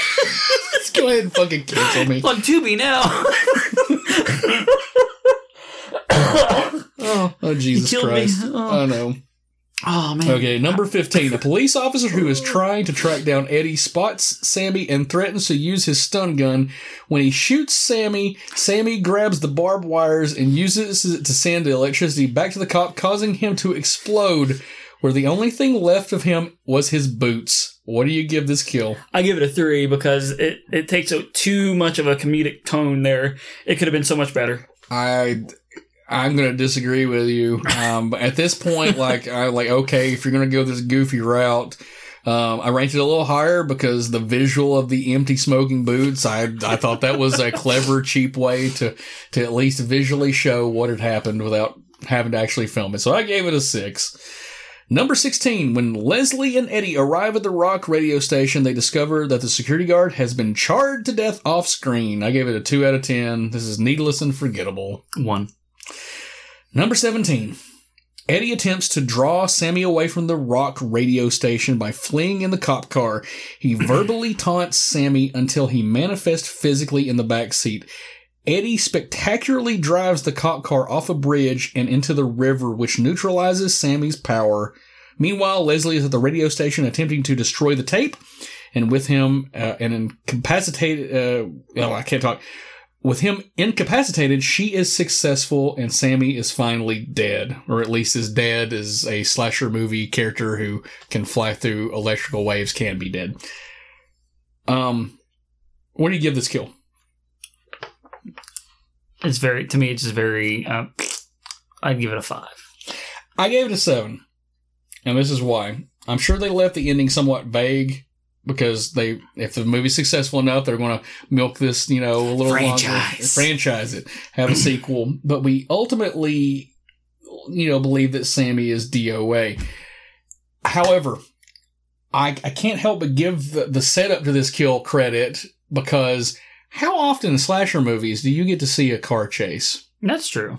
That's that's actually one of the things about this movie that I I think saves the third act because you never see car chases in slasher movies because they're expensive, they're dangerous, and this it's genuinely tense with the the stuff that happens because like Eddie's in the car and there's moments where he's in control, moment where he's not in control of the you know what's going on. There's actually a part where the car is driving without him around backwards throughout the and that's that's all good stuff. So I I I have to give them credit, and I think this just adds back again to Charles Martin Smith uh, doing something with the story that probably someone who a more established director probably would be like, no, we're not doing that because I know all the things that could go wrong, and you got to you got to pay a stunt man and you know a stunt driver, and this is going to be you know union cost and all this extra stuff that would have added to the budget and the the possibility of pushing production time back. So I I think the him the death is probably like a three. Yeah. But the circumstances, I, I give it a seven. All right. Over the years, Trick or Treat has found its little niche in horror history in the community of horror fans, but almost from the get go, it had a leg up in another area of entertainment, that being the excellent soundtrack. So let's just talk about it. Trick or Treat is the fourth album by the hard rock band Fastway and featured the members Dave King on vocals. Do you know anything about Dave King? I, I remember we I broke down like there was kind of like a it's almost like a mini supergroup. Kind of, uh, but more more in his regard, probably more more so after the fact because Dave would go away from Fastway after this album, which kind of sucks. They weren't able to capitalize, you know, whatever success they've had, you know, subsequently from it. But uh, he would go on to greater success as the vocalist for Flogging Molly. Wow. Yeah, so he he's not doing too bad. They're they're very popular touring act, so kudos to him. We also have on guitar Fast Eddie Clarke, who will forever live in the House of Valhalla as being one of the three founding members of the original Motorhead. He left Motorhead in 1982 and founded Fastway a short time after. Uh, he's no longer with us. Uh, he passed away a few years ago. In fact, all three original members of Motorhead have all, you know, descended this earth into, you know, rock infamy.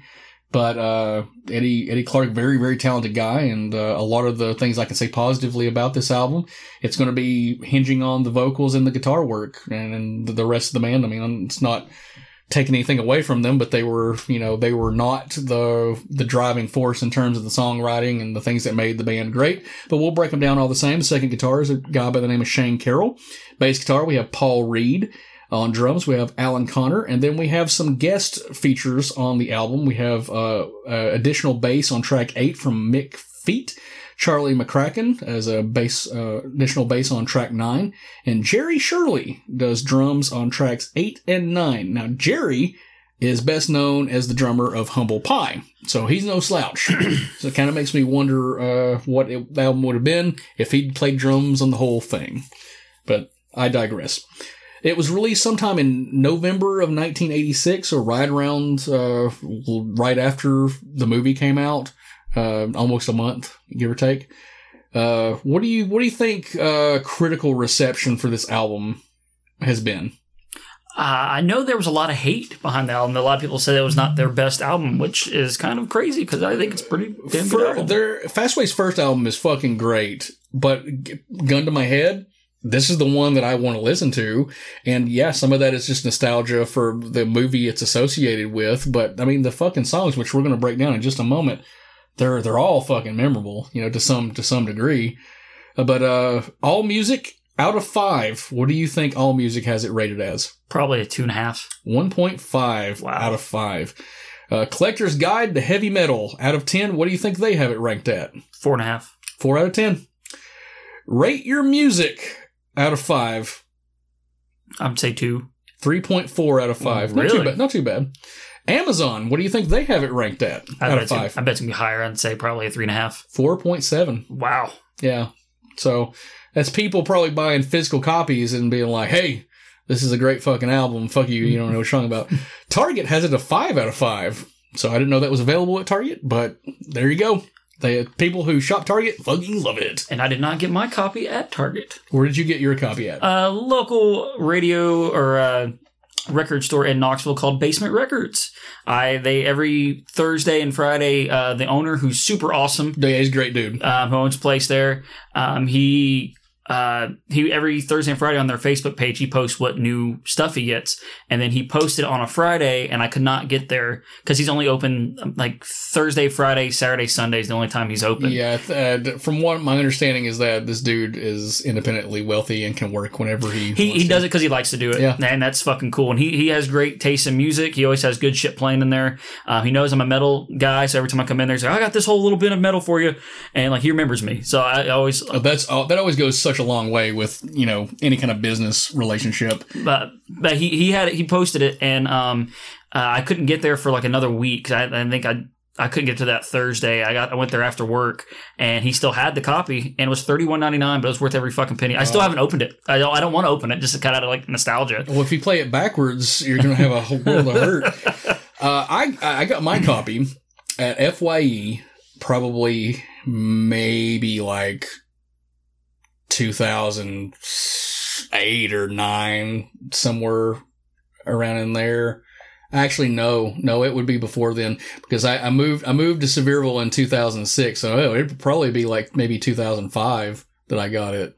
Now that I'm thinking about it. And the, the edition I have, it's like a, it's a, it's I think it's colored. It's a special edition. I think they only made like twelve hundred of them, so it's pretty cool. Yeah, it's it's it's one of those albums that is uh, appreciated in time uh, for me. And he, as soon as I showed him, I went for it. and He goes, "Oh, he's like, dude, fast way." I was like, "This fucking album rules." And he goes, "I know." He's like, he's like, he's like, "You ever seen the movie?" I was like, "Well, how do you think I heard of the album?" he started laughing. Uh, Barnes and Noble, what do you think they have it rated as? I'd say a two, four out of five. Man, that's wild. And last but certainly not least, this one's out of ten. Rock and Metal in My Blood. I'd say a seven. Close, seven point five. What would you personally rate it as? I mean, out, out of five, Out of I- five. I, would I would give it a solid four. And um, there's a song on the album that's actually the last song on it. Um, well, I'll tell you, we'll, we'll we'll get to it, Yeah. and it's a great song. I really enjoy it. It's I actually my think- favorite Fastway song. I think there's uh I would I'd give it probably probably around a four as well. I think there's a couple of tracks that are filler would be nice, the nice way to put it. But let's just break them down. Number one, Trick or Treat, all time classic. So fucking good. I, I love it. Uh, uh, number two, After Midnight, which was released as a single. It didn't chart, but uh, they made a video for it too, as well. they correct? did. And um, I I think in terms of like songs that like I could see being hits, this is probably the one because it's got that you know that great sing along chorus. you. Get you after midnight, shock you, shock you to the spots fly. Where were we at? We just started just fucking randomly singing it. I can't remember where we were at. I don't know, but we do that a lot. we were somewhere. uh, Don't Stop Don't Stop the Fight. Uh, I love the bass intro to this. Doom, boom, boom, boom, boom, boom, boom, boom. That's also used in the movie, correct? Boom, boom. Yeah, this is actually the uh, that's the song that's playing where he's getting bullied. Yep. hmm And uh, next up is uh, Stand Up. Stand Up and Be Counted. Da, da, da, da, da. It's a good song. I'm gonna have to listen to this when I go like on the way home tonight. Uh, Tear Down the Walls. Uh, this is the song that plays where he's literally tearing the the stuff down The from his, posters and all that. the only one he leaves is, you know, um, is Sammi. And all those like old like infamous posters that would be worth so much money. Oh my God! Yeah, a lot of a lot of defenders of the faith, and you know, old Iron Maiden, and you know the stuff, you know, that was really hot during that that time period. Um, right down the drain, hundreds of dollars of paper.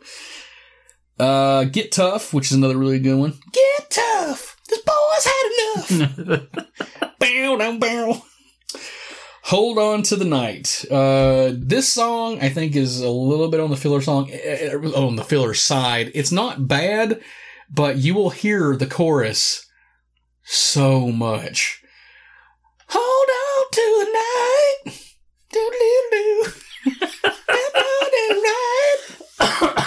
There's a doo doo down the road. Doo doo doo doo doo. And the bass is really good in that song as well. Heft. This is uh I think this is the worst song of the album, in my opinion. Um, it kind of has a Led Zeppelin-y, bluesy kind of vibe, but I don't know. It just never kind of comes together. This sound like they could have kept this off the album. I think it sounds like something you put on like a B side of a, a single. You know, it's the only thing for me like completely preventing this from being a 4.5 or even a 5 if I were gun to my head. And the fine, final song, which I think is uh, another contender for best song on the album, as you uh, already asserted, "If You Could See." It's a beautiful, uh, Good song. you know, acoustic intro kind of thing, and then it builds, and it's just got a a really nice, uh, almost like a '70s White Snake kind of groove to it. I, I really, really dig it. The music, as much as we love it, has also been the hindrance for the movie in terms of it getting re-released. Amazon, uh, not Amazon, I'm sorry, Anchor Bay were all set to release a 20th anniversary edition of the DVD in 2006, but canceled it when they encountered problems with the film's music licensing. Now that uh, Fast Eddie Clarke is dead, the founding member, one would think that licensing licensing this is probably easier. Uh, I mean, you're still going to have to pay the estate and stuff, but there's probably probably an easier route to get to that stuff simply because whoever owns the music is just seeing it in pure dollar signs rather than, oh, well, it's worth this amount of money. This amount of, I can't talk, this amount to me as opposed to the benefit of like the movie or whatever. So what do you, what do you think about like the prospect of uh, getting a, Sc- Scream Factory. Scream Factory be the route just because we, we never really talked about it. But uh, Return of the Living Dead 2, uh, they released it with its original soundtrack, which was something we haven't had since the VHS uh, cut, which was what, 89? 88?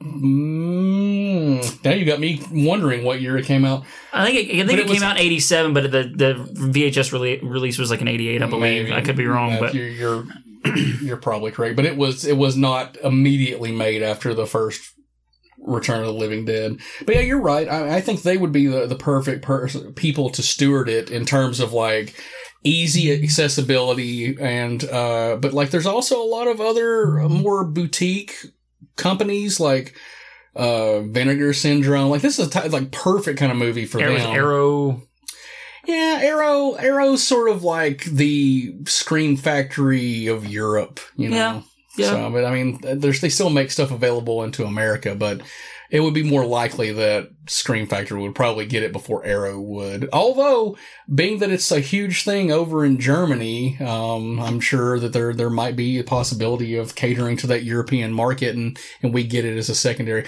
I don't care who releases it. I have a bootlegged copy of the uh, German edition. I need to get a bootleg copy from Roy Dam. Yeah, our good boy, our good, our good boy, good boy, our good buddy Roy Dam, who uh, is doing the Lord, Lord's work in keeping physical media alive, even though uh, certain companies have no interest in doing so. Like, how how do you not release the new fucking Predator movie on physical media? It's actually a pretty good movie. Yeah, I enjoyed it. was I enjoyed great. it. It was great, and I had I have to get it from from Roy Dam. Like, you're I'm glad I'm I'm glad I'm giving somebody that's taking the time to do it the money though. You know what I mean? Like Yeah. Uh, I mean, there's definitely ethical uh, areas of uh, where I think bootlegging is is not good when you're just doing it to capitalize off of something. But when it's something that doesn't exist, there's a hole in the market. And like I, you can look around the Black Lodge here. I'm a physical media collector. I want stuff in hand. That way, when it gets taken off of wherever, I don't have that panic moment of like, oh, I'm never going to be able to see Sorority House Massacre three. Well, it's just like this. I come to your your place and because at Groove had the first season of uh, Chucky on, on, on Blu-ray, Blu-ray. and that's the only place you could find it on Blu-ray. Yeah, we uh, when it first came out, I was like, I headed to Walmart, which is like the only place around in our area where you can buy physical media, and they got it on DVD, and it's like, you know, I'm not one of those people that's like strictly like only you know, only something's worth something from having it, you know, on a specific media. But if it's available on on a higher media, like why would I want the lesser? When, especially when the price point is like not Like that big a three or four dollars. And shit, the amount of money we paid for this It was cheaper. It was cheaper, yeah, than the DVD. So who the fuck knows? But anyways, yeah, I, Just checking I, the region, making sure. I, I want I want uh, Trick or Treat to get a, a proper release and um, you know some new special effects, uh, no special effects, but uh, special features. Uh, director's commentary would be nice, um, I mean, and I, I'd like I'd like to hear more about the, The- production. And that's why I would say Scream Factory would be the route to go because they actually take the time to do that. Also, with the way they've been doing 4K releases and certain things, they've been doing posters, they've been doing uh, pins. I'm a, I'm a pin mark. I like getting pins and collecting like enamel pins and also uh, socks are kind of my thing. But uh, having a fucking trick or treat poster with Sammi On it be fucking cool. Yeah, I've I've actually come really close to getting the the poster several times. I just don't have a lot of space here in the Black Lodge to allot such things, but it is a beautiful poster, you know, beautiful piece of artwork. Now, you know what goes perfectly with a healthy dose of headbanging? A hard rockin' drinking game. So once you've listened to this retrospective, pop in your copy of Trick or Treat, which is, you know, if you got it on DVD, hold on to it if you want to keep the movie, but also understand that you can probably get, you know, 50 or 60 bucks for it right Ju- now. Just looking it up during this podcast, it was going for $55 on Amazon. So yeah, it's it's out of print. So the the market is there if you want to line your pockets, but uh, maybe make a copy of it before you uh, put some money in your pocket. All the, all the same, we got this fun drinking game for you can play along with. So I want you to pop in your copy, watch this movie, and you're going to take a shot whenever Eddie is bullied or laughed at. That right there is going to get you halfway. You know, the beginning of the movie, you're gonna get a a, a good uh, good buzz going on. Uh, you're gonna see uh, take a shot whenever you see an, a 1980s preppy popped collar. So all the all the bullies are that's gonna get you the other halfway there. Uh, anytime you hear a song from the soundtrack used in the movie, you're going to take a shot. Whenever you see Ozzy or Gene Simmons appear on screen, you're going to take a shot. Anytime Sammi zaps someone with his demonic electricity via guitar or his fingers, take a shot. Anytime Eddie is tempted to be evil by Sammi's music, take a shot. Anytime Sammi is mentioned on a news pre- program, take a shot. Whenever Sammi is pos- uh, possessing an inanimate object, such as a shower radio or a car, take a shot. Um, whenever you see the Showbiz Pizza Bear during the school dance, take a shot. And last but certainly not least, whenever a record player is played backwards, take a shot. Now, there's one last one. I want you to take a double shot whenever Sammi sticks his electric finger down someone's throat. My favorite moment in the movie because there is something about that that is just so fucking wrong. it's the way it's shot and it's just I don't know. It's worst. It's it's almost worse than them being probed in another hole. just the way it's shot. All right. However, for those of you that take their drinking a little more seriously, we also have a trick or treat inspired cocktail called After Midnight. Your ingredients, you're going to have one cup of chocolate flavored vodka, one cup of vanilla flavored vodka, half a cup of coffee flavored liqueur. You're going to need some ice, uh, chocolate covered espresso beans for garnish, and some chocolate shavings for garnish. I'm gonna drink you, drink you after midnight. Shot you down my throat into my thighs. Uh, here's, here's your directions. You're going to chill two martini glasses in a large martini shaker. You're going to add the chocolate vodka, the vanilla vodka, and the coffee liqueur. You're going to fill it with ice. Shake the cocktail well for, you know, 30, 40 seconds. Pour the cocktail into the glass and garnish with your espresso beans and your shaved chocolate. Sounds a little too much on the upscale side for a couple of schlubs like us, but I'd be lying if I said that the fat kid inside of me didn't get a stomach boner from just reading those ingredients. So all joking aside, just remember to always drink responsibly. Drink like you're a fucking fish in water. Just don't go driving anywhere. Keep your ass planted on the couch and watch some fun movies. And hopefully download a podcast or two while you're at it. All right, f- uh, closing thoughts. Uh, where does Trick or Treat lay in your, you know, in your fandom, like of your all-time favorite movies? I mean, I can't imagine it's like at the top of the list, but it, it's definitely not Well, at the bottom. uh, in like campy horror movies, this is up there for me because like uh, Night of the Demons two, we had just I just talked to you about it, and like it, it's it's pretty campy too. The acting's pretty pretty sus, um, but it, it's up there. Like I enjoyed that movie. I enjoyed Trick or Treat. I enjoy this more for the soundtrack more than anything. Um, Sammi Curr is a cool villain. Uh, the story, like you said, it kind of has a, a tale of two stories in, into, into one movie. But uh, I enjoy it. Uh, It's definitely worth the watch. It's worth watching at least once. I think it's a movie that, like, if you go into go into it expecting a serious horror movie, you're gonna probably gonna be let down. And if you're going to it expecting like a fun Nightmare on Elm Street, you know, romp of the later era Freddy films, you're probably going to be disappointed. But if you go into it just expecting a good middle of the road, underappreciated, but you know, just shy of great horror film, you're probably not going to be disappointed. I would definitely take a chance on it if you haven't seen it. I think that's going to wrap us up for this episode, and we're going to be back next month, hopefully.